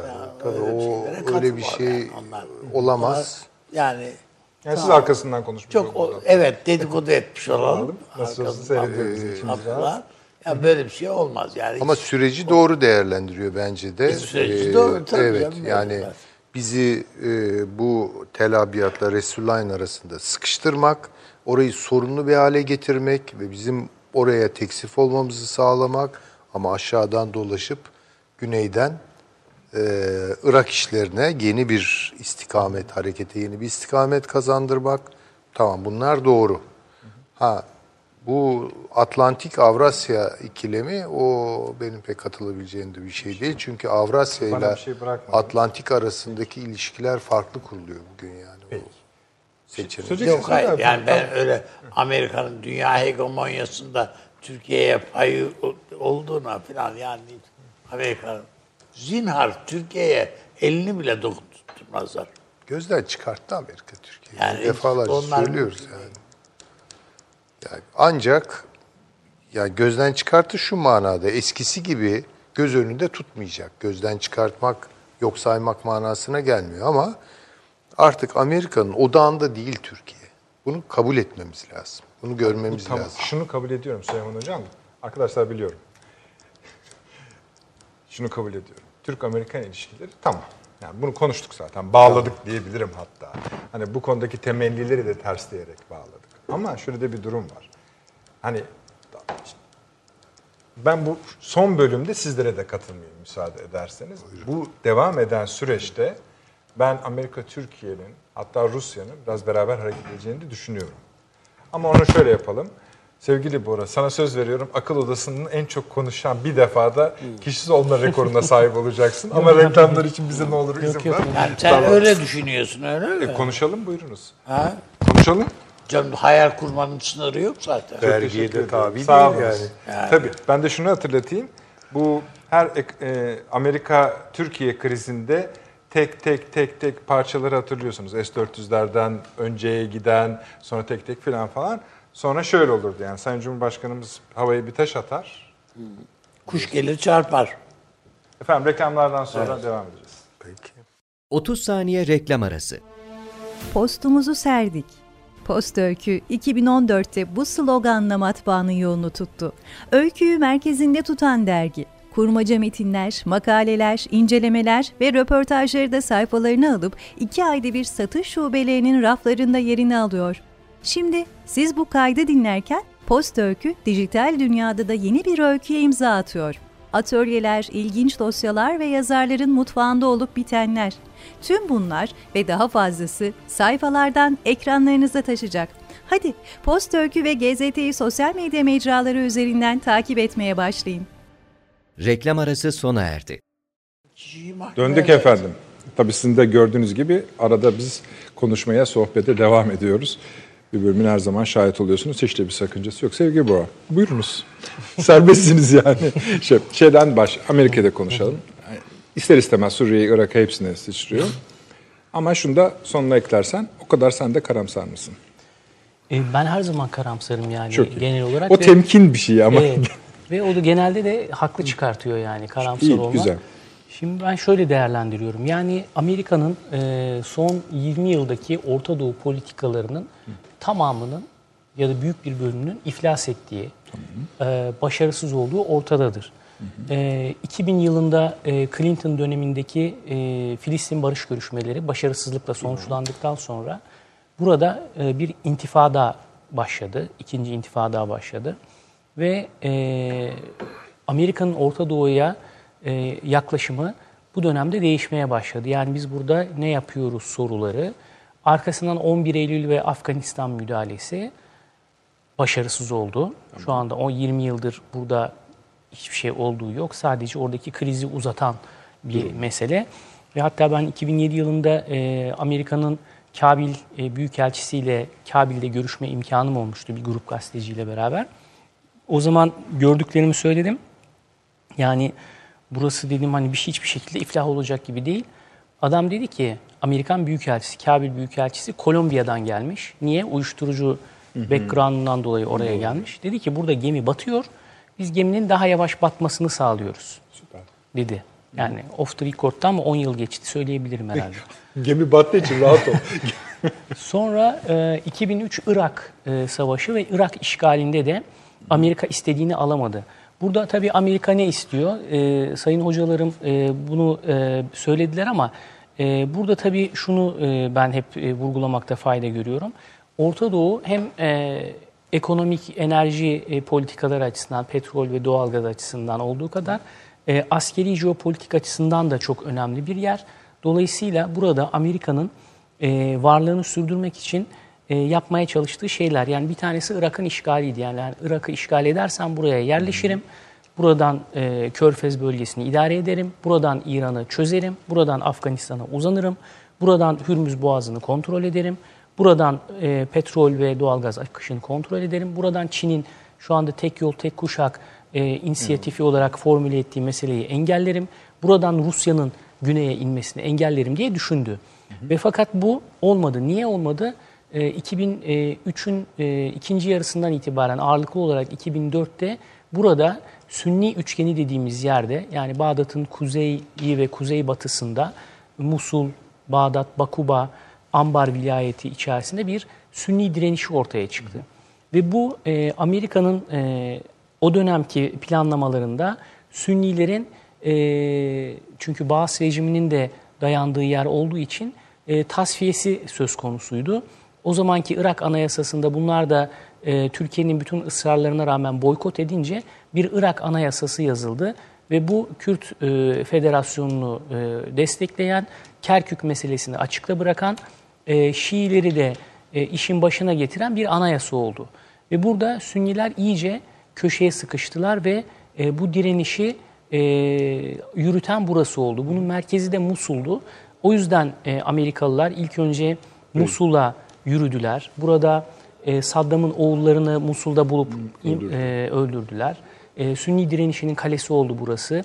Ve onun üzerine daha çok ağırlıklı olarak bu Sünni Arap yapıyı biz nasıl yok ederizin peşine düştüler. Çünkü o büyük projeyi engelleyen e, takıldıkları yer burası oldu. Sonra 2000 e, yani bu Bush döneminde başlayan sonra Obama döneminde ediyor. devam eden burada e, işi Amerikan Merkez Kuvvetler Komutanlığı ve Pentagon'a havale edildi bu iş. Obama dönemidir esasında. Obama döneminde yani bu iş buraya havale edildi. Buraya bir askeri çözüm olarak bunlar da kendilerine e, destek olarak zaten 2003 savaşının başından itibaren bu Kürt e, yapıyı burada kullanmayı düşündüler. O yüzden de buraya çok yatırım yaptılar. E, ben sayın hocalarıma katılıyorum. Yani burada bir Kürt devleti projesi e, daha çok Amerika'nın burada bu e, Sünni yapıyı kırma projesi, projesinin önemli bir ayağı olarak ortaya çıktı. E, Suriye'deki iç savaşta başlayınca orası bir blok olarak yani Suriye-Irak levhası mı diyelim burası bir blok olarak e, kullanılmaya başladı. Burada arada bir parantez 2006'da da bir Lübnan Savaşı yaşadık. Biz bunu hiç konuşmuyoruz. Hep unutuyoruz böyle konuşmalarımızda ama çok önemli bir e, savaştı bu. 2006'da e, Hizbullah İsrail'in canını okudu. Yani e, ikili bir savaştı. İsrail önce Gazze'ye girdi. Hizbullah İsrail tarihinde ilk defa yenildi. Evet. Yani gerçekten çok ciddi bir e, burada e, sıkıntı yaşadılar. Onun da e, birikimiyle beraber şimdi burada Amerika'nın karşısında bir alana açılan yani Afganistan'a doğru yayılan, Irak'a doğru yayılan bir İran, Lübnan'a uzanan ve Lübnan üzerinden İsrail'i pataklayan bir İran.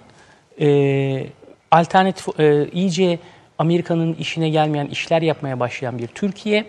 Türkiye çünkü ilk başta e, Obama döneminde çok işte model ortak falan gibi e, şeylerle yaklaşım oldu. Fakat burada Türkiye özellikle de Sayın Cumhurbaşkanımız burada iki konuda Amerika'nın e, canını yaktı E, ve İsrail'in. Birisi Filistin politikasıydı. Gazze meselesinde e, itiraz etti. İkincisi İran ambargosunu Türkiye ta- e, yani şu anda pek çok şeyi yerine getirmekle beraber bir dönem ve İran'a burada e, Türkiye destek oldu özellikle finansal meselelerde. Dolayısıyla dediler ki yani bu Türkiye ile olmayacak. E, Irak'taki Sünni yapıyı bu şekilde halledemeyeceğiz. Bunun üzerine yeni politikalar ve daha çok ağırlıklı olarak savunma bakanlığı üzerinden politika yani güvenlik politikaları üzerinden meseleyi okumaya çalıştılar ve e, Suriye'de e, gündeme gelince bunlar e, bence şöyle bir e, düşünceye e, geldiler. Yani Türkiye'yi devre dışı bırakalım, Türkiye'yi bölgeden uzak tutalım. E, burada bir e, Kürt devletini hem e, Suriye hem Irak e, diye düşündüler belki. Sünni direnişini terörize ettiler. Yani DAEŞ bilmem ne falan diye. Bunlar aslında 2011, 12 ya da 13 müydü? E, çadır e, şeyleri yapıyorlardı Maliki'ye karşı falan.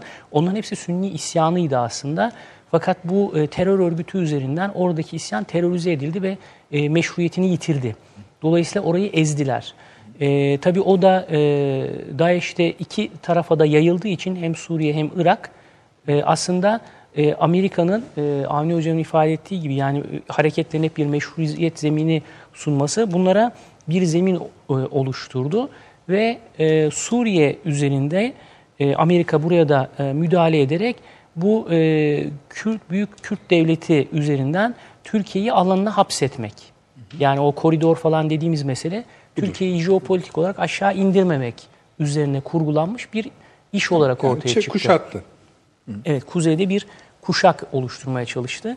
Tabii bu iki yerde patladı. Bir tanesi 2017 referandumuydu. Güzel. Ee, burada e, Amerika'nın politikaları e, başarısız oldu, tökezledi. ol- E, tökezledi. İkincisi 15 Temmuz sonrası Türkiye'nin Fırat Kalkanı, e, Zeytin Dalı Harekatı, son olarak Barış Pınarı Harekatıyla Arada pençeler Bu- var. Yani bütünlüklü pen- gördüğünü evet, gösteriyor. Pençeler Pençenin var. önemi o. Kıran var Türkiye içerisinde. Güzel. Kıran 1, 2, 3, 4.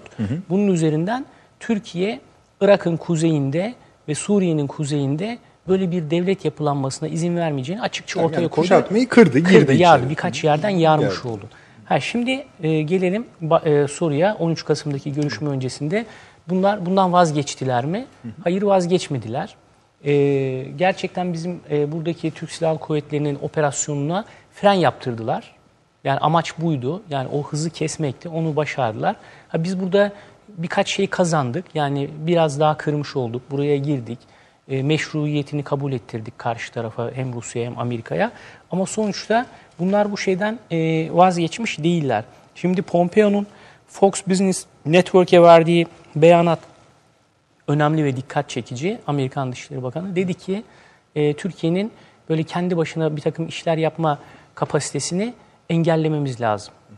Yani ne diyor? Bizim Türkiye'nin iradesini teslim almamız lazım. Bunlar bundan vazgeçmiş değiller. Dolayısıyla bu önümüzdeki 13 Kasım e, görüşmelerinde eğer hala vaktim varsa birkaç Tabii konu var, var, var, var. e, gündeme gelecek. Şimdi Amerika-Türkiye ilişkilerinde belli konular var. Bir tanesi terörle mücadele. Bu Kürt e, devleti meselesi bunun içinde e, değerlendirilmeli. E, başta PKK-YPG e, meselesi, Barış Pınarı ile ilgili meseleler konuşulacaktır.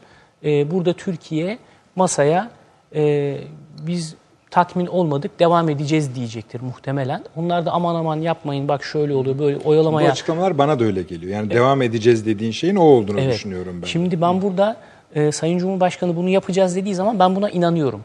Yani yapacak Yapmışlığı demek. var çünkü. Evet. Yani yapacağım diyorsa bu ama şimdi ama 3 ay sonra demek ki kafasında bu var ve bunu zorlayacak. Şimdi ben vatandaş olarak böyle düşünüyorum.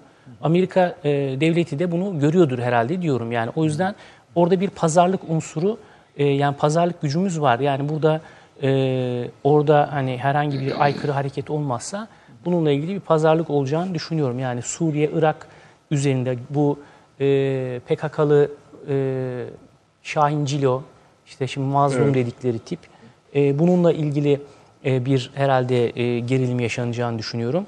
E, terörle mücadele konusunda FETÖ meselesi gündeme gelecektir. Yani oradaki faaliyetlerin devam etmesi, iade meselesi. E, Rusya Son- e, konuları var. E, Rusya ile ilgili S-400 ve F-35 e, meselesi. E, muhtemelen Türkiye'nin Soçi süreci ve mutabakat meselesini burada konuşacaklardır. Ben burada şunu düşünüyorum. Yani Rusya ile Amerika e, taktik olarak bir araya gelebilir. Ama stratejik olarak asla bir araya gelemezler. Gelir. Ben de aynı fikirdeyim. E, Fakat tabii hani böyle bazı aktüel gelişmeleri arka arkaya yazınca öyleymiş gibi gözüküyor. Şimdi burada ortak çıkarları var. Türkiye'nin Suriye sahasında çok etkili olmaması demek ki Suriye ve Amerika'nın işine gelmiyor. Dolayısıyla Amerika çıkarken Rusya'ya biz gidiyoruz siz girin Türkler gelmesin. Onlar da iyi çok iyi diyorlar demek ki. Muhtemelen bunun başka bir sahada Ruslardan karşılığı yorumlar? olacak. Şeyi bile yani Rusya'nın Suriye'ye gelişini bile bir Amerikan davetine bağlıyorlar. Doğrudur değildir onu bilemeyiz. O Ben kuvvetli bir ihtimal olarak görmüyorum ama buradaki parçalarda böyle bir senkron hissediliyor. Yine de bu senin dediğine gelir. Bu benim için de aynı cümle caridir. Stratejik değil bu. Evet.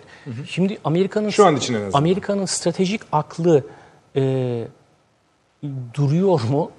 Yoksa bu şu anda Pentagon'da tabii. Ne konuşuyoruz diyorsun aslında. Askerlerle ilgili bir değerlendirme e, yaptık burada. Yani sahayı e, belki iyi değerlendir okuyabiliyor e, pek çok e, asker ama bu jeopolitik konularda e, ne kadar okuyabiliyorlar biliyorlar bunu bilmiyorum. Yani şimdi bana göre Amerika Türkiye'ye attığı her kurşunda ve mermide aslında kendine sıkıyor diye düşünüyorum. Ay- Yandan yana sıkıyor. E, çünkü Türkiye olmadan siz NATO'nun güney kanadını ayakta tutamazsınız. Bugün Stoltenberg'in açıklaması var. Diyor ki Norveç, İngiltere, e, Türkiye, e, Kanada, Amerika'dır diyor NATO aslında. Şimdi beş ülkeden biri olarak Türkiye'yi sayıyor. Bu gerçekten böyle. Şimdi Türkiye e, burada NATO'dan çıksa Rusya ta Libya'ya kadar inmiş demektir. E, bunu kabul edebilir mi? Yani böyle bir e, mücadele. Sen e, Varşova zirvesinde NATO'nun, e, Brüksel zirvesinde 60'ar kere Rusya'yı tehdit olarak açıklamışsın. Yani dolayısıyla burada ciddi bir bence Rusya karşıtlığı söz konusu fakat burada bir e, stratejik akıl tutulması olabilir. Ya da bizim bilmediğimiz başka değerlendirmeler var ama ben yani Amerika'daki tabloyu görünce çok da böyle arkada bir şey yok gibi düşünüyorum. E, bu Rusya meseleleri gündeme gelecektir diye düşünüyorum. Burada e, F-35'ler konusunda ben e, Türkiye'ye bunu satacaklarını düşünüyorum. Yani burada bir anlaşma olabilir. Bir de Türk-Amerikan ilişkilerinde ikili meseleler. İşte kongredeki konular, Ermeni iddiaları, efendim Türkiye'ye yönelik yaptırımlar, Amerikan Başkanı'nın yazmış olduğu o iğrenç mektupla ilgili e, inşallah gündeme gelmez diyorum. Orada e, yani Cumhurbaşkanımızla Trump'ın orada böyle bir diyaloğa girmemesini ben ta- Allah'tan niyaz ediyorum. Ben de öyle çünkü yani hani Yani ben onu e, gün ta- içerik olarak tartışmayacaklar. ben de ben de Evet. hani Ben- iyi de yaparlar. Trump çünkü kimse susmaz orada. ki yani Ya bazen ben böyle öfkeye kapılıyorum. Yani, Geri basacaktı. Tabii Evet. tabii o yapısı var. Öyle yani bir şey olmaz. Yani Ama ben e, Bora kadar şeyde mesela bu bu Kürt devleti projesinin omurgası şeye yanılmayalım. Suriye üstüne değildi. Irak üstüne. Irak Doğru. üstüne Yok. Yanlış anlaşılmasın. Yani ha yani e, o yüzden biz o 30 kilometrede işte PYD boşalttı mı boşaltmadı mı ile uğraşırken adam bu tarafı Tabii, tabii. kotarıyor. Biz orada meşgul e, bizi etmek hoşlarına gider bunların. Devriye geziyor. Bizim her zamanki şeyler. Ona katılıyorum. Doğru yani. Irak esas e, yapmak istediği yer Irak. Evet. Suriye'deki petrol petrol bile değil Amerika'ya göre. Rakka, Musul, O ancak şeydi. Öyle o ancak. PKK'yı doyurur oradaki petrol. O kadar. Yani o, orada da yani Irak'ta olduğu gibi Irak'taki o Sünni üçgeni gibi Suriye'deki Fırat'ın doğusundaki Sünni Arap yapıyı da dağıtmak istediklerini düşünüyorum ben. Ama tabii Yani mesela şöyle bir şey de var. Değişim yapmak istiyorlar burada. Rahmetli rahmetli Özal bir gün oturduğumuzda dedi ki yani konuşuyoruz. İşte Suriye heyeti gelmiş, Irak heyeti gelmiş, gitmiş filan filan. Ee, dedi ki bu barajlardan su bırakılması ile alakalı meseleler konuşuluyor. Bana dedi ki siz bunu su diye bakıyorsunuz. Aynı zamanda dedi silah. Kapağı açtığın vakit dedi Basra Körfezi'nden toplar, toplarsın. Bağdat dedi. Veya Şam'ı. Şimdi Fırat'ı üstünde habire yedi tane değil mi baraj şimdi habire yapılıyor. Kral kızıydı bilmem neydi. Peş peşe barajlar yapılıyor. Bunlar tabii Suriye'yi fevkalade kontrol etme imkanını veriyor bir takım. Hocam bir de şöyle bir şey hatırlatacağım. Ee, bu PKK 2015'te eylemlere başlarken ilk açıklamayı şey diye yapmışlardı. Türkiye'deki barajlara saldıracağız diye. Öyle tabii öyle. Dediğin doğru. Yani e, yarın bir gün zaten bölgede çıkacak bir savaşın şeyi de su. Su savaşı yani. Dolayısıyla ben ama bir tek şeyi yani Türkiye'nin çok fazla bu Kuzey Suriye'ye kafa takmadan yani boşalttılar mı. Ama bu tarafta bu taraftaki yapı iyi. Orada bize bir taahhütleri var. O taahhütte boşaltırlar. Üç tane boşaltır, beş kişi yakalarsın bilmem ne deriz. Filan filan yani o, o ayrı. O tarafı götürürüz.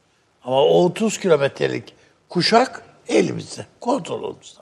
En azından bize resmiyette bize devredilmiş bir bölge. Onun içinde sorunlar olabilir. Ama biz öbür tarafta sıkı tutmalıyız. Ancak başımıza iş geldiği vakit sıkı tutuyoruz. Bizim konsolosumuz öldürüldü. PKK tarafından. Orada bir sıkıladık vidayı. Herifler yani Irak istihbaratı, Kürt e, bölgesel Kürt yönetimi istihbaratı hepsi panikledi. Katili getirip teslim ettiler. Yani dolayısıyla Türkiye'nin şu anda Amerikalıların haddi hesabı yok. Bana anlattılar yani. Vıl vıl geziyorlar bölgede. Toplantı üstüne toplantı PYD'lilerle, PKK'lılarla Kuzey Irak Kürt yönetiminin arasında nasıl buluruz konferansları? E bu bunu bu bizden giden var mı? Biz daha henüz bakamıyoruz bu işlere filan. Yani biraz onun için tedirginim ben. Anladım. Süleyman Hocam, Rakka, Musul, Kerkük diye bir cümleyi yani dediğiniz iki Yani nokta tabii üstüne o Erbil'e koydunuz. kadar gider ama yani. Tamam, o- peki. Hay hay. Bir, şeyi gidelim var. o zaman. Tabii tabii. Bu bu bölgeyi e, bir işte artık Kürt devletinin e, ne diyelim coğrafyası olarak tanımlama gayreti var. Yani burada da PKK'nın ağırlığını arttırmak. Kolay bir proje değil yani Kuzey Irak yönetimiyle PKK'nın da arasını her şekilde her konuda bulmak zor. Onların kendi iç problemleri olabilir. Ama bunu bir şekilde hayata geçirirlerse İsrail'in de istemiş olduğu bir şey bu. Bu bölge yani Fırat'ın doğusundan başlayıp Erbil'e kadar gidecek olan bölge kontrolden çıkacak demektir Türkiye açısından. Türkiye'nin buna vaziyet etmesi gerekiyor. Ee, Bora Hoca'nın söylediği bütün o harekatlar filan da Türkiye'nin bunun, bu konuda erken alarmı olduğunu gösteriyor bize. Ama hangi siyaset bunun üzerine kurulacak onu şimdilik bilmiyoruz. Ee, Avni Özgürel Üstad'ın söylediği bu Kuzey e, Fırat'ın e, doğusu meselesini e, kazanılmış olan şeyleri kullanarak ve e, artık yani tam odak orası değil yani başka bir yere kayıyor odak. Bunu da unutmadan sürdürmek, yürütmek gerekiyor. Bir kere bunu böyle kabul edeceğiz. Yani mücadele biraz doğuya kayıyor. e, Irak'a kayıyor. Türkiye bunun altından nasıl kalkacak? Bu da tabii yeniden birçok denklemi gözden geçirmeyi gerektiriyor. Şunu unutmayalım. e, bu aynı zamanda Suriye'nin birliği meselesine de halel getirecek olan bir şey. Yani bunu Su- Suriye yönetimi Rakka'yı, e, o bölgedeki verimli toprakları, petrolü, neyse doğalgazı bunları tamamen kaybetmek pahasına kabul edecek mi? Bu da bir sorun. Türkiye burada vaziyet alabilir.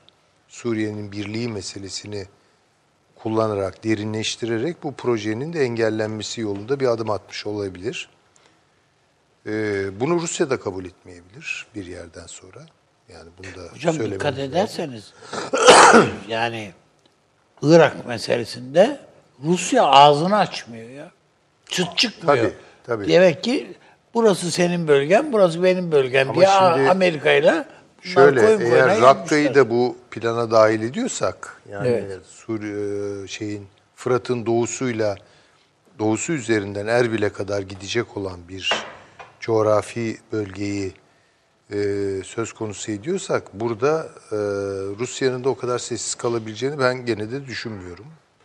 E, yönetim bir kere asla sessiz kalmayacaktır. Golan'ı kaybettiler. Burayı da nasıl bir Suriye çıkacak ki buradan? Hangi anayasayı yaparsanız yapın. Zavallı bir Suriye çıkacak. Yani bu bence bu oluşum Suriye'deki mevcut yönetimi de Türkiye'ye mahkum edecek olan bir şey. Onu söyleyeyim yakınlaştıracak olan bir şey. Çünkü diyelim ki Rusya bunları yarı yolda bırakacak. Değil mi? Yani kimle davasını Suriye'nin birliği meselesini savunacak ki? Yani en azından bir paralelliğin oluşması bile çok önemlidir bu konuda. İlla görüşmek falan da gerekmiyor. Bir tespit yapmak manasında. Bunun önemli bir rol oynayacağını düşünüyorum. Yani Suriye'nin birliği meselesi üzerinden çünkü onu da parçalayacak olan bir şey. Böyle bir oluşum. Ee, bunu gözetmek gerekiyor. Bu su meselesi çok önemli. Bunu daha evvel ben de dile getirmiştim bu programda. Ee, Türkiye'nin elindeki en büyük kart budur. En büyük Evet. kart budur. Yani bütün o coğrafyayı Kerbela'ya çevirebilir Türkiye isterse. Bu sadece Fırat Öyle değil ki canım, Dicle öyle. de var Tabii, işin tabii içinde. hocam. Dicle de var Yani işin içinde. Bağdat tarafına gittiğimizde Elbette. yani Dicle'nin kenarı Boğaziçi gibi hocam. Elbette tabii. Elbette. Yani dolayısıyla bu tabii son kart. Yani onu ama en azından Hayır, bunun değil ama yani. bunun farkında olmak durumundayız. Türkiye'nin elinde de böyle bir koz var yani. Ya çok Türkiye'nin üzerine gelirseniz bunu da açar. O zaman ne olacak? Yani istediğiniz devleti kurun. Su yoksa ne yapacak? Petrol mü içecekler yani? Öyle değil mi? Ha, tabii. Tabii. Böyle bir şey de var. Ee, bunu tabii İsrail de çok istiyor bence. Yani bu hattı kurmayı çok istiyor. Biz Bir bütün... şeyin zaten dikkat ederseniz ilk işgal ettiği şey barajlar Tabii, tabii. işletme. Hem Tapka'yı hem Irak'ı. Irak'ta. Petrol durabilir de su meselesi durmaz. Ama bunun aynı zamanda İran'a matuf bir baskılama olduğunu da unutmayalım. Bu da Türkiye ile İran'ı bu konuda beraber davranmaya, hareket etmeye itecektir. Yani İşte İran aklını başına alırsa ama yani çünkü ne yapacak? E, tamamen güneyi İran etkisinden kurtarmaya çalışıyorlar Basra'yı. Kuzeyde e, bir bağımsız Kürt devlet üstelik İsrail nüfuzu altında Evet, olacak bir şey. Buna herhalde İran e, he- kolay kolay evet demeyecek. Ee, Bugün yanılmıyorsam bugün İsrail Dışişleri Bakanı'nın açıklaması vardı. YPG PKK'yı biz her türlü desteklemeye ve yardım etmeye devam, Devam edeceğiz. edeceğiz tabii tabii. Ee, ve hani onları bırakmayacağız. Ve ve açık yani basın toplantısında söylüyor bunu. Gazeteciler diyorlar ki ne ne yani ne yardımı yapmayı düşünüyorsunuz? Onu diyor biz içeriğini diyor. Yani insani yardım ama içeriğini açıklayamam diyor. Bu. Yani zaten onların açıklamaları hiç, hiç net olmuyor abi. E, genelde ama yani İsrail'in böyle resmi açıklamaları Barzani'yi sıkıntılandırıyor. Peki. Yani el altından telefonla söylesen filan buna memnun olur. Ama Ama demeç olarak verdiğin anda ter basıyor. yani ben falan dediğin anda Peki. Barzani hopluyor yerinden. Peki. Konumuz değişmesin ama e, Fransa Cumhurbaşkanı bir açıklama yapmış ilginç. Şu an şöyle diyor. Şu an yaşadığımız durum NATO'nun beyin ölümüdür. AB'nin Evet, Avrupa öyle. Birliği de uçurumun kenarındadır. Ve bir an önce uyanmazsa yok olacaktır. E, ve Türkiye'nin NATO e, Suriye'de düzenlediği operasyon da NATO içinde çok ciddi bir sorun oluşturmaktadır diyor. İşte bu aslında bağımsız bir cümle ama ilk ikisi bağım yani şey genel bir değerlendirme. Selamünaleyküm demek lazım yani. İşte Cumhur- bir ülkenin cumhurbaşkanının böyle açıklamalar yaptığında o tür selamlamalar yani yeni görüyor işte Yani tabloyu. bu, bu oluşumda benim de yerim var. Ben de dahilim. Özellikle PYD'yi Beceremedik diyor adam. Yani PYD yeniden e, sahiplenerek özellikle çünkü şu aralar Fransa ile PYD ilişkileri çok ballı börekli bir dönemini yaşıyor yani. Buraya Şimdi müdahil hemen olmak. şimdi Merkel'den de açıklama gelmiş. Orada şey. NATO Genel Sekreteri ile bir aradalar da o yüzden e, Macron'un açıklamalarını gereksiz ve aşırı şiddetli buluyorum. diyor. E, tabii. tabii. Çünkü Almanya İngiltere yok. konuşsaydı çok iyi Ya olacak. anti yani Türk karşıtlığı eskisi kadar prim yapmıyor. Yani o, o içine sinmiyordur e, Merkel'in de öyle demek. Ama ya bütün bu Fransa bütün kartlarını bu Kürtlere oynadı ya. Oynadı tabii. Peki. Yani- İzleyicilerimizin bir kısmı e, e, özellikle bölgeye yönelik değerlendirmelerinizden ziyade bu görüşmeye yönelik değerlendirmenizi karamsal buluyor. buluyor. E, Yani bir, bir şey söyleyeceğim. Abla, her şeyi şimdi. alıp geleceğiz falan diye bir şey Öyle yok bir yani. şey yok. demedik yani. Tamam. Evet. E, hayır canım ödeyebilirler yani bir şey yok. E, Hayır mesela işte bize bir takım şeyler böyle e, şekerler verecekler yani işte F-35'tir. Ne bileyim yaptırımlar onun dışında Halk Bankası belki.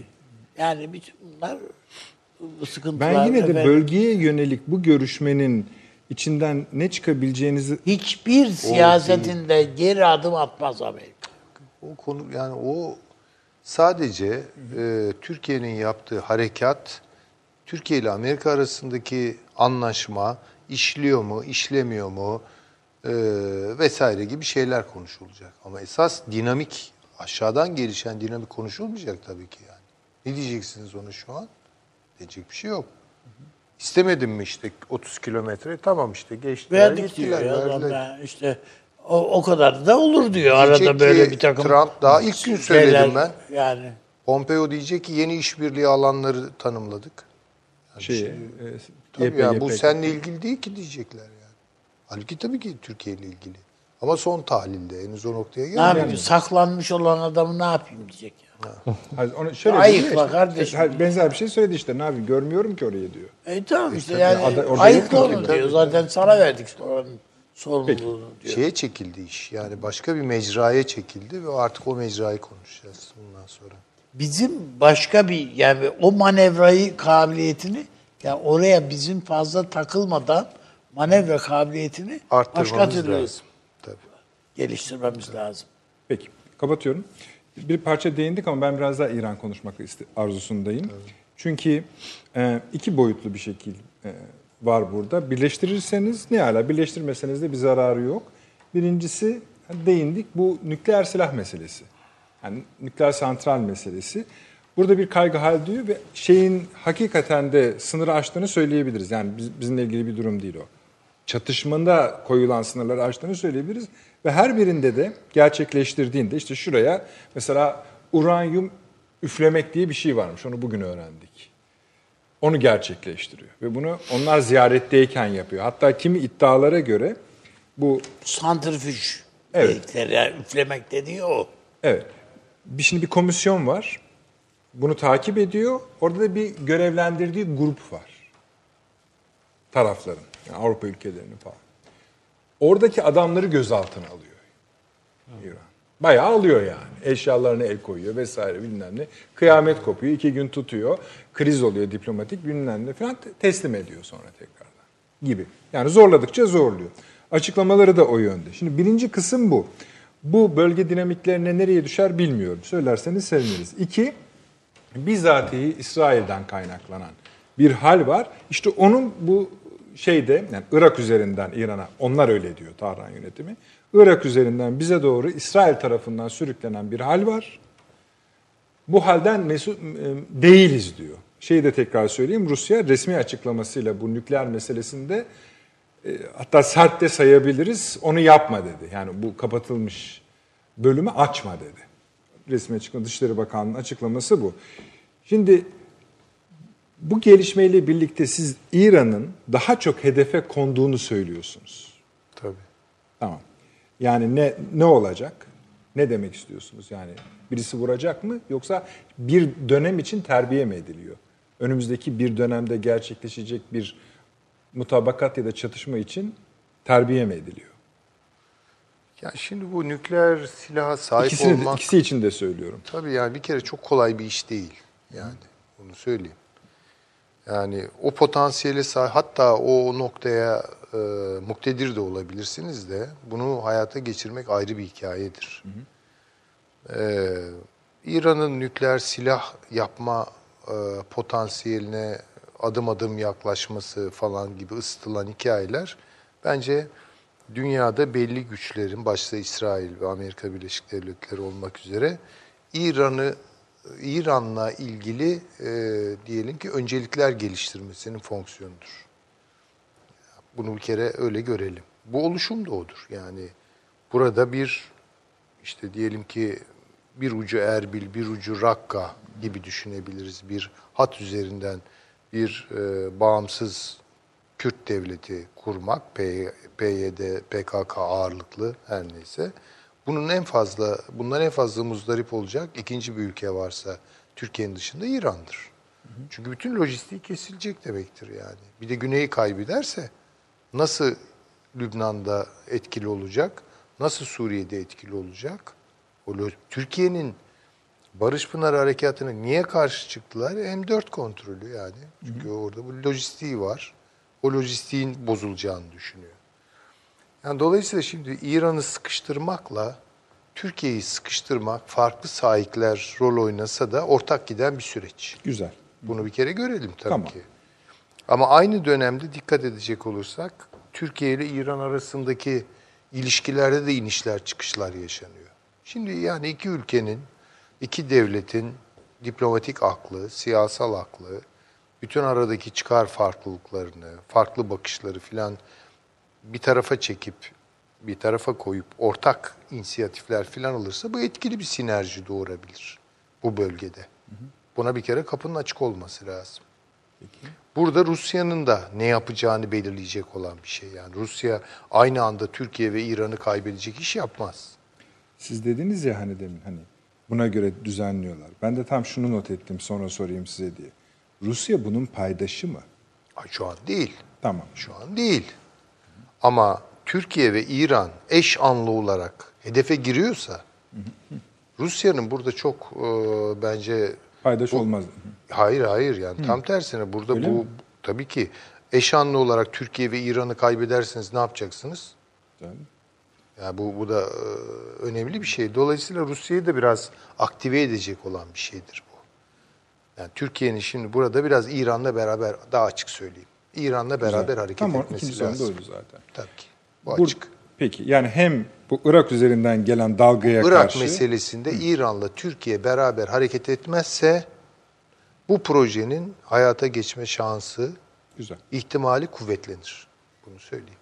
Peki. Bir şey daha ekleyeyim sonra hemen geleceğim. Ee, e, İsrail ile Körfez ülkelerinin bir saldırmazlık anlaşması imzalamak üzere oldukları ve Amerika'nın da bunu desteklediği söyleniyor. Bunu da yapıştıralım buraya.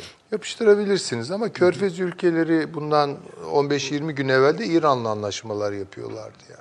Onlar da şimdi ne biraz daha- yaptıklarını çok iyi bilmiyorlar yani. İşte bu da Amerika önemli. Ama yani tabii saldırmazlık anlaşması imzalasalar ne olacak? Yani çok mu etkili askeri güçler bunlar Birbirlerine saldıracakları, iç saldıracakları için değil belki hocam. Başkası saldırmasın diye olabilir. Ha, ama şu olur yani eğer İsrail'in o bölgelerde bir askeri güç olarak konuşlanmasını doğuracak bir açılıma sahip olursa bu saldırmazlıkla Damat kalmayı Kuşner'in ziyaretinden sonra bu lafın ortaya çıktığını da hatırlatayım. ama da, damat Kuşner'in e, yaklaşımı pek böyle neokon, şahin bir yaklaşım değil yani bu kadar işi Hatta kaşıyacak. engellemek için yapmış olabilir. Evet bu. evet yani onu ben biraz farklı görüyorum. Ee, onu düşünebiliriz ama yani senaryonun da işlediğini gösteriyor. Gayet önemli. Yani bu Kuzey Irak meselesi ve Güney yani bütünüyle Irak meselesi. Buna Doğu Fırat Suriye'sinde eklemleyerek yapıştırarak konuşuyoruz. Bu meselenin Türkiye ve İran'ı fena halde sıkıştıran açılımları var. Bundan Evet. sonra Türkiye-İran ilişkilerinin biraz daha diplomatik düzeyde bence işleyeceğini ya da e, daha İşlemeli yakın- diyorsunuz en azından. Yani. İşlemeli tabii. Re- Çünkü reel politik bir şey bu. Yani bu Türkiye-İran meselesi yoksa İran'ın hesaplarının çok başka olduğunu biliyoruz. Yani mesela şunu düşünelim. Ee, Güney Irak Şii ve büyük ölçüde İran kontrolünde hali hazırda. Yani şikayetler, çatışmalar başlasa da bile. Bu Türkiye'nin lehine midir, aleyhine midir? Değil mi? Bu lehinedir. Ama bu değişirse bu Türkiye'nin lehine değildir. Ama aynı zamanda İran'ın da lehine değildir. Kurulması düşünülen o Kürt devleti e, İran'ın lehine midir? Asla değildir. Bütün Akdeniz'le bağını kopartacaktır çünkü. Ne yapacak İran? De Bütün İran'da lojistik. da 4,5-5 milyon Kürt var ve ilk Tabii tabii şimdi Kürt Cumhuriyeti Mahabat tabii Mahabat orada orada orada kuruldu. kuruldu. Yani dolayısıyla şimdi İran bence biraz burada aklını başına alır çünkü İranlılar pragmatiktir. Ee, Türkiye-İran münasebetlerinin biraz Bizde kuvvetleneceğini mesela tahmin ediyorum. PKK'lılar yakalandı vakit cezaevine atıyorlar. Mahkeme falan. Orada İran'da öyle değil. öldürülüyor. Direkt, Tabii, ipe, tabii, infazdır. direkt ifaz. İnfazdır. Tamam mı hocam? Evet. Avni Bey. Valla şöyle yani biz mesela bu körfez ülkelerinin saldırmazlık anlaşmasını falan önemsemem. Ben de çok Yani evet. savunma Saldırdıkları işbirliği, yerlere ne oldu diyeceksin. hayır yani savunma işbirliği anlaşması Ha o olsa işte tehlikeli. o ona onu önemsemek lazım. O İsrail'in üst elde etme Etmesi anlamına şey, anlamı, edebileceği anlamına gelir. O Türkiye gibi ülkeler açısından önemli. Yani 1958'de 59'da rahmetli e, Menderes e, saldırmazlık anlaşması lafı ettiği için başına işler geldi. Çünkü bu ayrı- ayrıyeten bu NATO'dan kopuyorum demek. Yani işbirliği anlaşması filan filan ayrı işler. Şu hani Amerika'ya ilk önce Evet, şey gidişi. para istediler. İşte Rusya, o Amerika Amerika. reddedince Rusya, Rusya'ya gidiyorlardı. O arada da bir e, saldırmazlık garanti veriyordu Rusya. Tabii. Ki yani filan. Şimdi söylemek Rakam istediğim 300 şu. milyon Ha? dolardı. Öyle. E tabi yani adam diyor ki o zaman ben seni niye aldım? Onun için bu NATO subaylarını filan harekete geçirdiler. İşte 60'ta darbeyi yaptılar ve Menderes neye uğradığını E, Zaten 58 Bilemez. ilginç bir yıldı yani. Başın yani Ocak ayında da 9 E İşte 58 59 tabii canım. O, yani ama siyasetin en kötü tarafı bu. Okuyamazsan olayları tamam mı? Yani 9 subay hadisesini getirdikleri vakit rahmetli Menderes'e ya yaramaz çocuklar falan dedi ama Savunma Bakanı gitti hoca. Aynı yani 10 gün sonra. E işte ama yani e, bu Sa- Savunma Bakanı da darbenin içinde ama. Neyse yani tamam, yani o not- ayrı. dipnot, evet. Ama bu İran meselesine gelince e, İran'ın hiçbir şekilde nükleer silah sahibi olması ihtimali yoktur. bu yani hani gizlice olur da kimsenin haberi olmadan falan hayır öyle bir şey de yok. Yani İsrail her halükarda öğrenir ve her halükarda vurur. Yani eğer e, nükleer Vurur, silah tabii. yapma noktasına gelirse İsrail oraya nükleer Tabii silah hiç kullanır. yani, yani o aşamada o kritik eşikte İsrail vurur. Hiç tereddüt, tereddüt etmez yani. O halde İran niye bu kadar yükseltiyor? Ha şöyle başka bir şans yok. Ne yapacak? Petrol üretimi de düşmüş şu anda İran'da. Yani öyle baskılıyorsun ki Çin de senden mal alamaz hale geliyor. Hindistan da, Japonya'da ma- al- alan petrol. Sen Irak petrolü diye kendi petrolünü satmanın filan ayak oyunlarına filan giriyorsun artık. Ve içerideki siyasetin e, yani fevkalade zor durumda. Bu, bu yani e, mesele evet tamam velayet fakih şu bu filan filan ama bu adamlar da nihayetinde oradaki de bir halk yani. Yani bu yiyecek içecek ve enflasyon filan tavan yapmış. Yani bir şeyle resmi banka fiyatıyla doların e, serbest çarşı fiyatı e, Tahran çarşısı fiyatı hiç alakası olmayan yani komik komik şeyler yani. Ve e, bakın bakınca şunu anlıyorsun. İran iyi gitmiyor. Yani bu öyle ki bütün dertleri bu Trump'ın son bir açıklaması var İran'la ilgili. Edersen İran halkıyla nasıl sevgilini, kültür filan şu şey filan. Ya hiç İran'a karşı bir düşmanlık yok. Yok. Rejimle adamın kavgası. Bir de şey de Rusya da hani İran'a karşı zaman zaman hani İran'ı dövdürüyor mesela Suriye Tabii canım. sahasında. Tabii tabii. Savunma sistemlerini açmıyor. İsrail istediği gibi gidip Suriye içinde İran e, Mevzilerini mevzilerini bombalıyor. Yani ben Rusya'nın bir bakıma Amerika ile yardığı mutabakatlardan bir tanesi İran'ı Def etmek bu. böyle. kontrol altına tutma. Evet, İsrail konusunda da öyle Evet, olduğunu evet. düşünüyorum ben. Yani Rusya İran'ı zaten kontrol ettiğinde İsrail meselesini de kontrol etmiş oldu. Yani şöyle bir şey var aslında birkaç ay önce hatırlayacaksınız. Birkaç ay dediğim iki ay olmadı. Bu e, Rusya'nın, Amerika'nın ve Mossad'ın başkanları biliyorsunuz şeyde Tel Aviv'de bir toplantı yaptılar. Bu, orada bağlandığını düşünüyorum ben bu konunun. Çünkü başka bir şey yok orada da.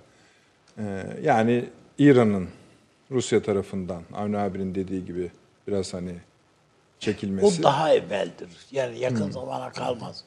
O ayrıyeten de O halde ne, o Netanyahu şudur.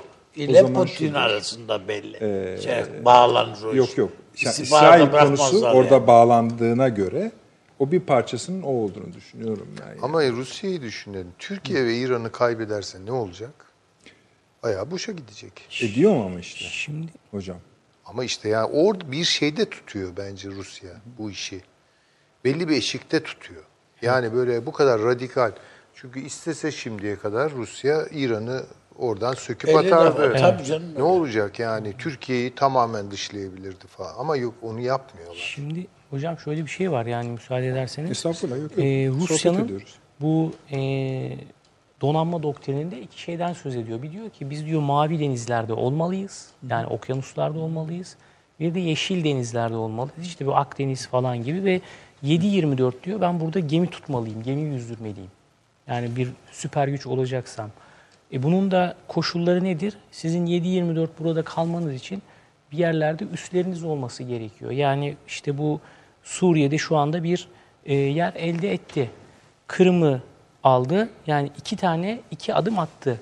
Şimdi üçüncü adımı bunun ya Mısır'da ya Libya'da bir üs elde etmek istiyor. Bunu yani okuyoruz hep. Eğer bunu yaparsa Akdeniz'in ortasına gelmiş olacak. Yani ta Karadeniz, Ak Doğu Akdeniz, Akdeniz'in ortasına gelecek. Akdeniz'in ortasına gelirse belki daha ileriye hedefleyecek. Yani Atlantik'te olmak, başka şeyleri hedefleyecek. Şimdi bence esas uzun vadeli, uzun erimli şeyi stratejisi bu. Ee, denizlerde, e, okyanuslarda olacağım. Kendi e, hava savunmamı yani Doğu Avrupa'ya çekeceğim ki bunu şu anda yaptı işte kuzeyden ta Suriye'ye kadar S-300'ler, S-400'ler bizimkini de dahil edebiliriz. Buraya bir NATO'nun girilmez bölgesi yapacak. A2AD dediğimiz işte Anti-Access Area Denial. Buraya giremeyecek. Dolayısıyla bence bunun uzun erimli e, politikası bu. Ama bunu yaparken şimdi İran'ı yedekliyor. Nasıl yedekliyor? Diyor ki Suriye'de ben burada olmam için e, çok da adam da getiremiyor. Yani burada İran'ın e, askeri gücünü kullanıyor Suriye rejimini ayakta tutmak için. Ama İran'da kendi hedefleri var.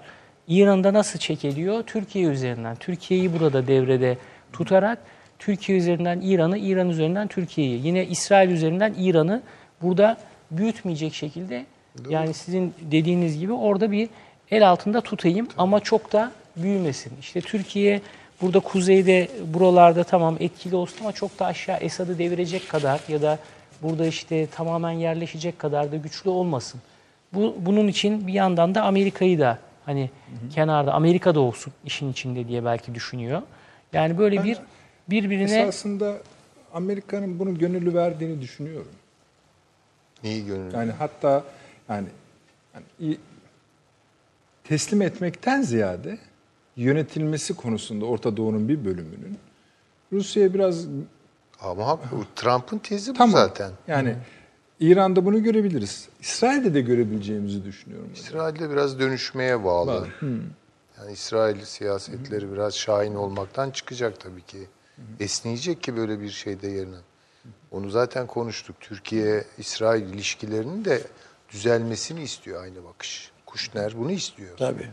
Değil mi? Yani Trump da bunu istiyor. İsrail de istiyor aslında. Evet yani İsrail'in içinde tabii e, işte o bir takım şahinler değil de hani Ha, tabii canım o devlet Başka bir- diye bakanlar evet. İstiyorlar. Ama burada tabii göz ardı edilen bir şey var. Yani burada e, işte az önce söyledik e, bir zayıf zeminli ittifaklar var. Bir de güçlü zeminli ittifaklar var.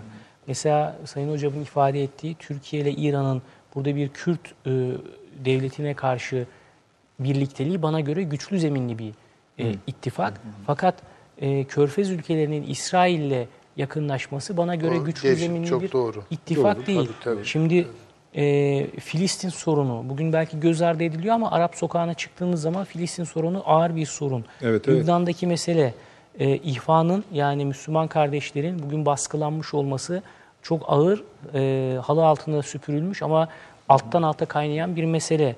E, Arap sokağında anti Amerikancılık, anti Batı, anti sömürge bunlar e, şu an göz ardı ediliyor ama Hatta Arap iktidarları evet anti. anti Arap yani bunlar e, çok kırılgan ve çok e, aniden patlak verebilir. Yani bunu işte bugün Suudi Yani rejimi- televizyonlara bile taşıyor artık. tabii. O Tabii, tabii. iktidarlara dönük şeyler. Evet yani bu o yüzden bu kırılgan bir zemin bence yani İsrail'in Körfez'le yapmaya çalıştığı Tabii kırılgan bir tabii zemin. o, o değil ama bu Kürt meselesi o bayağı ciddi O bir ciddi bir adım. mesele. Ciddi bir adım. Şimdi Bora Hoca'nın söylediği doğru. Bu mesela Libya'da niye Hafter'i destekliyor meselesi de değil mi? Evet. Biraz Rusya'nın buraya oturuyor. Fakat şimdi bu overseas böyle deniz aşırı şey e, alan geliştirme meselesi zaten Amerika'nın yaptığı bir şey. Atlantik yani bu. Rusya'nın buna karşı avantajı bölgesel olarak karasal tutunum alanları geliştirmek kendisine. Sizin yaptığınız o doğru ayrıma göre Soçi mutabakatı e, Rusya için e, çok e, vazgeçilmez bir zemin. Yani bunu gözden çıkararak bir şekilde e, ne bileyim Libya'yı kazanmasının bir anlamı yok. Bir anlamı yok Bir bütün olarak yani. bir bütün olarak çünkü bir de avantajı o Rusya'nın. Yani Rusya böyle deniz aşırı hareketlere doğru bütün yatırımlarını yaparsa bir kere kapasitesi Amerika kadar olmadığı için kaybolur gider. Onun eşgüdümünü bile e, yürütemez. Şey var mı bunların Yugoslavya'da, eski Yugoslavya'da veyahut da sonra Sırbistan'da bu Rusya'nın bir, e, deniz üssü bağlantı yok. üst değil de yok. liman demir demirleme anlaşması gibi Bildiğim bakım kadarıyla yok. anlaşması falan yok. Zaten işin başladığı yer o. Şimdi bu Rus psikolojisini, siyasi psikolojisine baktığımız zaman bu e, Yugoslavya'nın dağılması ve Kosova, Kosova'ya NATO müdahalesi e, bence kırılma noktası yani. Evet Tabii, doğru. tabii, Orada tabii. Priştine havalimanında neredeyse e, ka- savaşacaklar NATO'yla. Ve onu şimdi geriye dönük okuma yaptığınız zaman yani Rus devletinin, Rus devlet aklının yani ona ondan çok büyük e, etki gördüğünü anlıyoruz yani. Biz orada nasıl NATO'ya Geri çekildiler tabii. evet, artık. orayı verdik diyor yani. Öyle. Tabii tabii. Kayıp diye bakıyorlar. Bütün Orta Az- ya Akdeniz'de hakim, Hakim bir şey. yeri Evet. kaybediyor Ve yani. NATO'nun genişlemesi üçüncü istila yani birinci istila Napolyon istilası, ikinci Nazi istilası, üçüncüsü de NATO'nun genişlemesi de Hayır. yeni bir istila girişimi var diyor adam. Tabii Balkanizasyon Evet. e, üzerinde. Yeni bir istila Ukrayna'ya işte NATO'ya girme Tabii, tabii, şeyi. tabii, tabii, Gürcistan'ın buralardan geri geliyor zaten. Tabii tabii. Onun için yani Rusya'nın karasal meseleleri var. Yani hem ağır meseleleri var Hem karasal, karasal olarak hem işte parasal de- mesele. hem de yani Bir de çok fazla mesela Bora da söyledi. Bu hocam çok fazla asker bulunduramıyor, bilmem ne demiyor. Tabii, tabii. Ya bunun finansmanını Yapamıyor. şu anda Yapamıyor. şu bu anda düşük zaten petrol fiyatlarıyla hem de yani. Şu anda çok sıkıntıda yani. Enflasyonuyla bilmem nesiyle falan. Yani Rusya o kadar el, yani sadece yani erkekliğe çamur sürmüyor. O kadar. Valla çamur sürmediği kısmı bayağı iş yaptı abi. Abi işte canım yapıyor zaten. Rusya'dan kadar. var. Ama Sovyetler döneminde de öyleydi ama. Ve kapasitesi para yoktu ama tane- yapıyordu yani. Bir tane uçak gemisi var işte Amiral Kuznetsov. 15 günde Aynen. geldi Suriye'ye yani şimdi böyle tabii bir süper güç olamazsınız 15 günde gemi İmkansız gelecek de yani vuracak şey. falan filan. O yüzden bu kapasiteleri inşa etmesi lazım zamana ihtiyacı var. onun için kazanımlarından vazgeçmeyecektir. Yani Türkiye ve İran'ı kaybetme lüksü yok. Rusya'nın. Bunu görmek durumundayız. Bu kadar yumuşak reklama geçişte yani takdir edilecek. Çok teşekkür ediyorum efendim. Son reklamımız döneceğiz hemen. 30 saniyelik reklam arası. Postumuzu serdik. Post Öykü 2014'te bu sloganla matbaanın yolunu tuttu. Öyküyü merkezinde tutan dergi, kurmaca metinler, makaleler, incelemeler ve röportajları da sayfalarına alıp iki ayda bir satış şubelerinin raflarında yerini alıyor. Şimdi siz bu kaydı dinlerken Post Öykü dijital dünyada da yeni bir öyküye imza atıyor. Atölyeler, ilginç dosyalar ve yazarların mutfağında olup bitenler. Tüm bunlar ve daha fazlası sayfalardan ekranlarınıza taşacak. Post Öykü ve GZT'yi sosyal medya mecraları üzerinden takip etmeye başlayın. Reklam arası sona erdi. Valla efendim dış politikada dedikodu olur mu? Oluyor. Biraz önce onu yapıyorduk ama şöyle yapalım. Bu süremizi bir tren vagonun üzerine yükleyelim isterim. Biliyorsunuz bir tren var. Çin treni mi? Evet, öyle. Ya şimdi e, Çin'den yola çıktı. Marmara'yı kullanarak Avrupa'ya geçecek. Ve tabii nihai hedefi, yani en uzak hedefi öyle söyleyelim Londra. Londra. Ama Avrupa'da üç kola ayrılıyor zaten. Avrupa'nın işlerine kadar gidiyor. Bu bir yol zaten. Bir tarihi İpek yolu var. Ee, işte e, tek kuşak tek yolunda ana parçalarından birini oluşturuyor ki ikincisi de zaten Türkiye'den geçecek. Yani resmi ismiyle China Railway Express.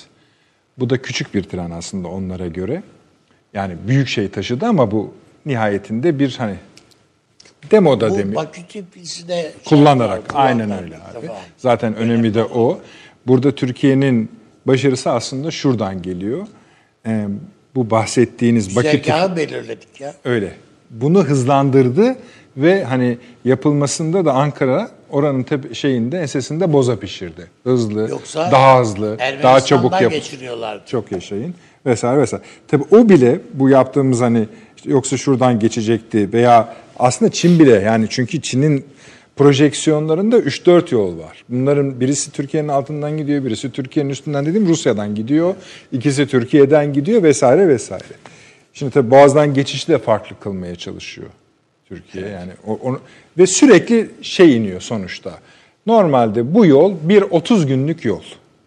30 günlük. Bu 18. On- Şimdi 12'ye düşürecek. Şimdi 12'ye, Şimdi evet. 12'ye düşürecek. Ee, şeyi düşünürseniz kutupların erimesi için herkes eridiği için dua ediyor. Hani şu kadar zaman düşürecek şeyden geç Basra'dan geçeceğini oradan geçsin diye. Bu tabii bambaşka ve daha güvenli bir yol. Şimdi bunu şöyle yapabilir miyiz acaba? Bütün bu konuştuğumuz konuların üzerine döşeyebilir miyiz onun raylarını? Çin meselesini hocam e, şey yapıyordu yani zaten. Ta- Çin değil yani Çin Londra'yı.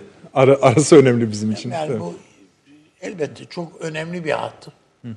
Ee, yani Çin bu projeyi geliştirdiği zaman serbest ticaret anlaşması şeyi vardı.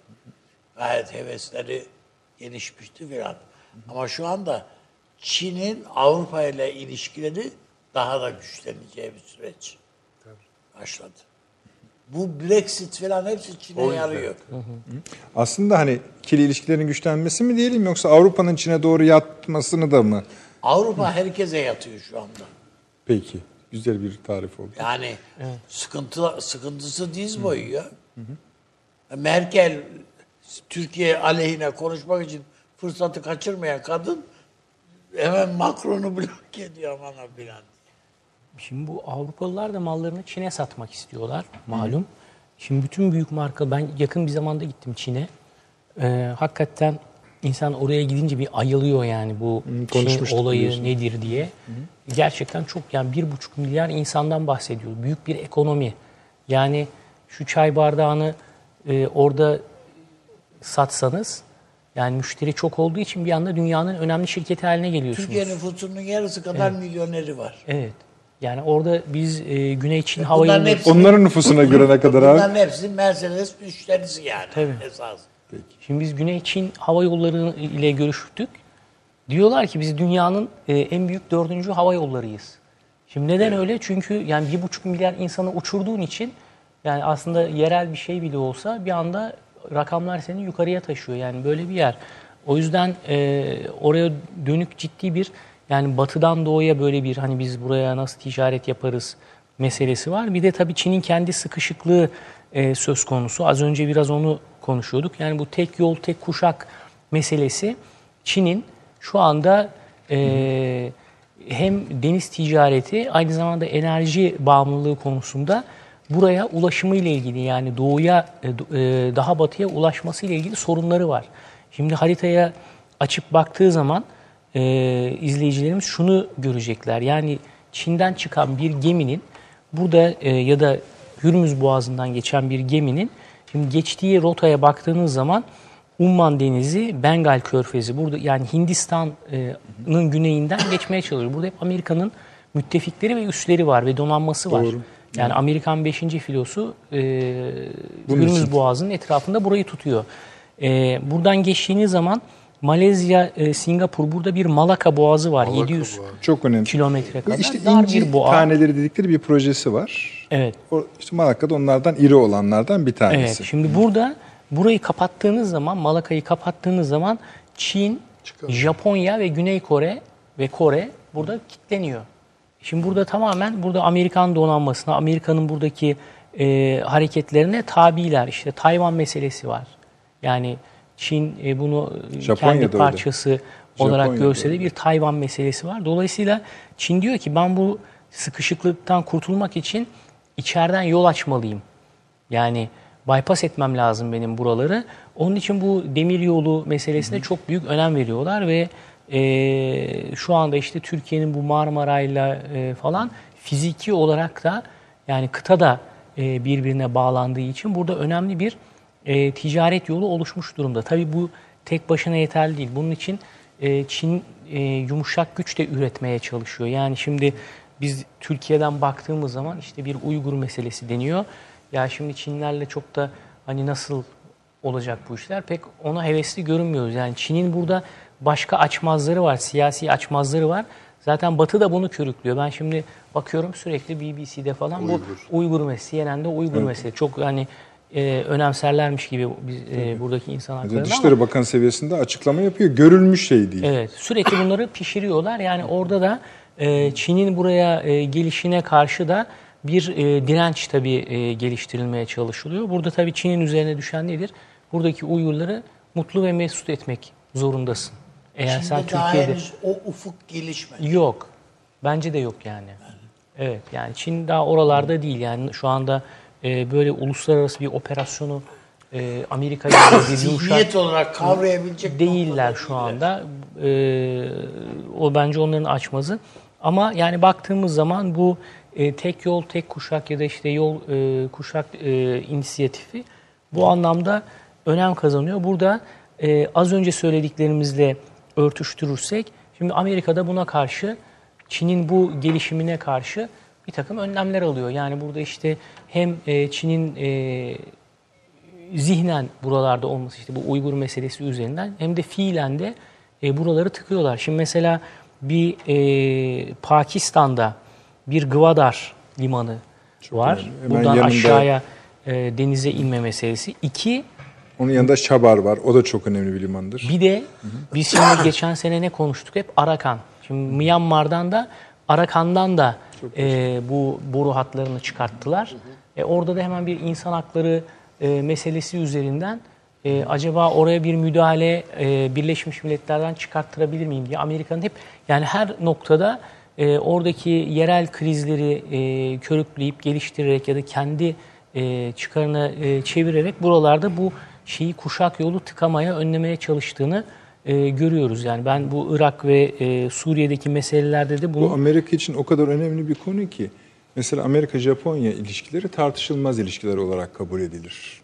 Hani elbette bir İsrail boyutuyla değil ama mesela Japonya'nın Çin'le yakınlaşma olasılığı bile sıklıkla Amerika'nın Japonya'yı sert bir şekilde e, hırpalamasına yol açıyor.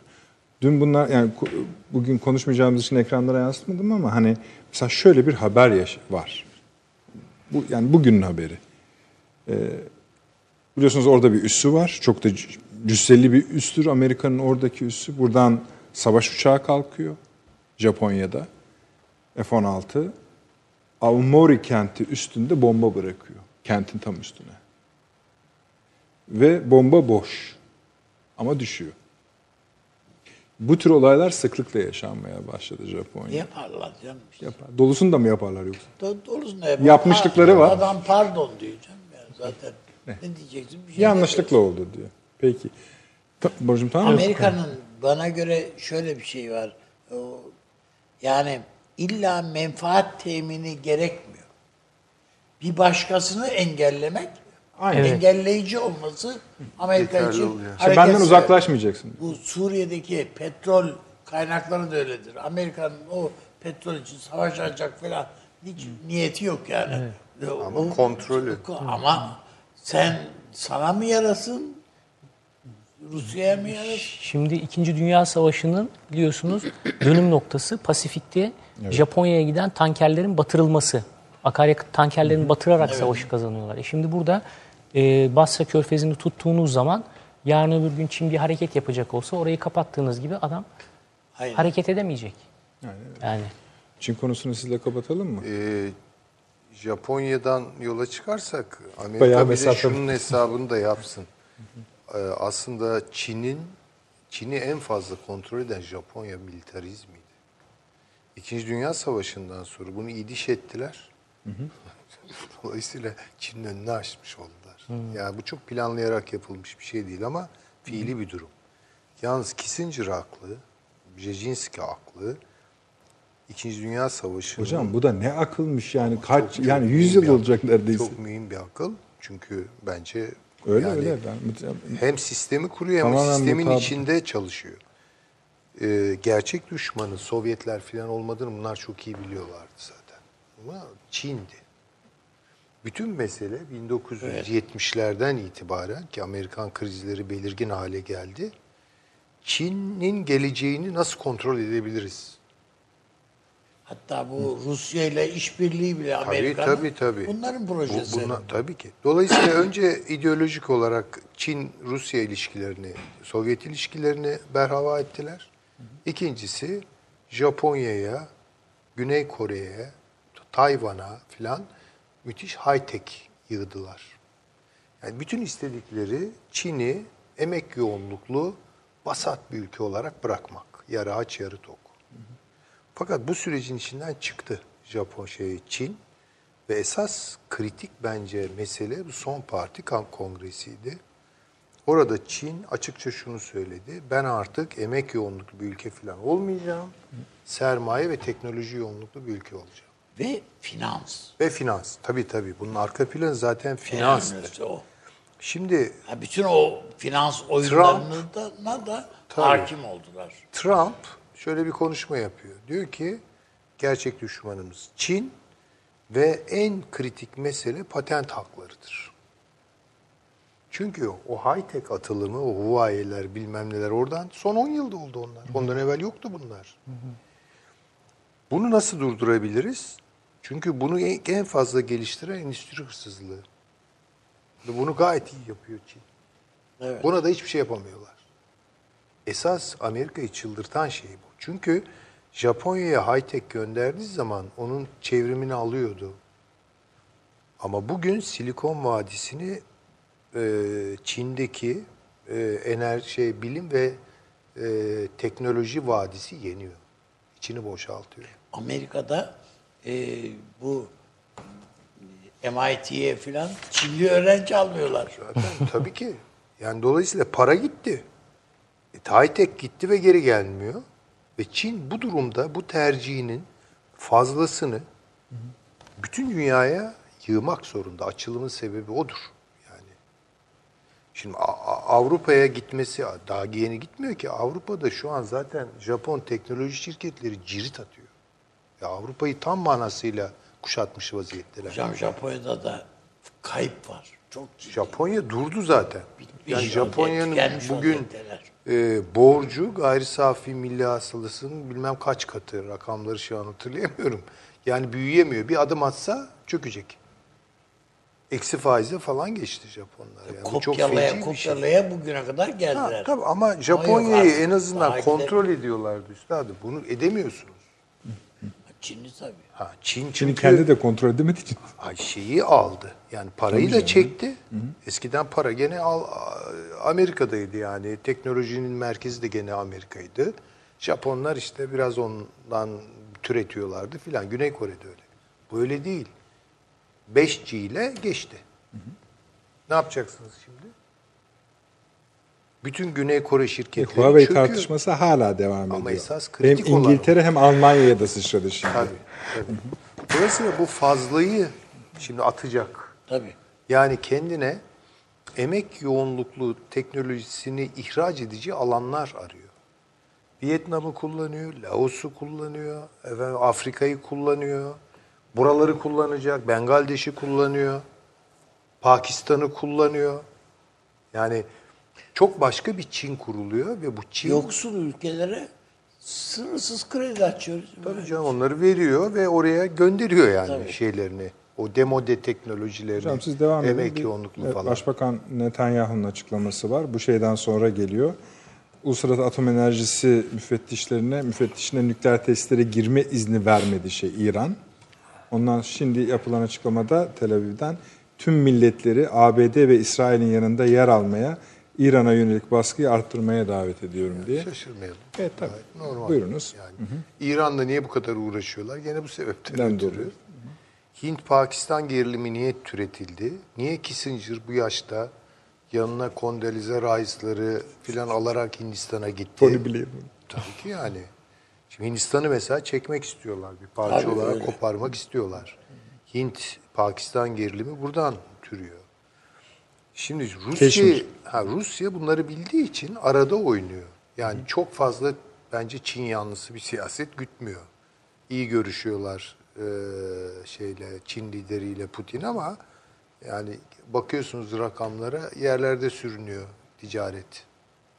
Yani ve Sibirya'ya da gözün dikmiş vaziyette. Çin bunu da iyi Sibirya'da biliyor. problemler Mançurya var. meselesi Hala var taktik filan. gözüküyor ama Tabii. bu eninde stratejik bir Şimdi ayrışma. ama şu trenin hikayesini sor- soruyorsanız bir mim koyalım. Bakın Türkiye'de bu İpek yolu meselesi çok romantize ediliyor.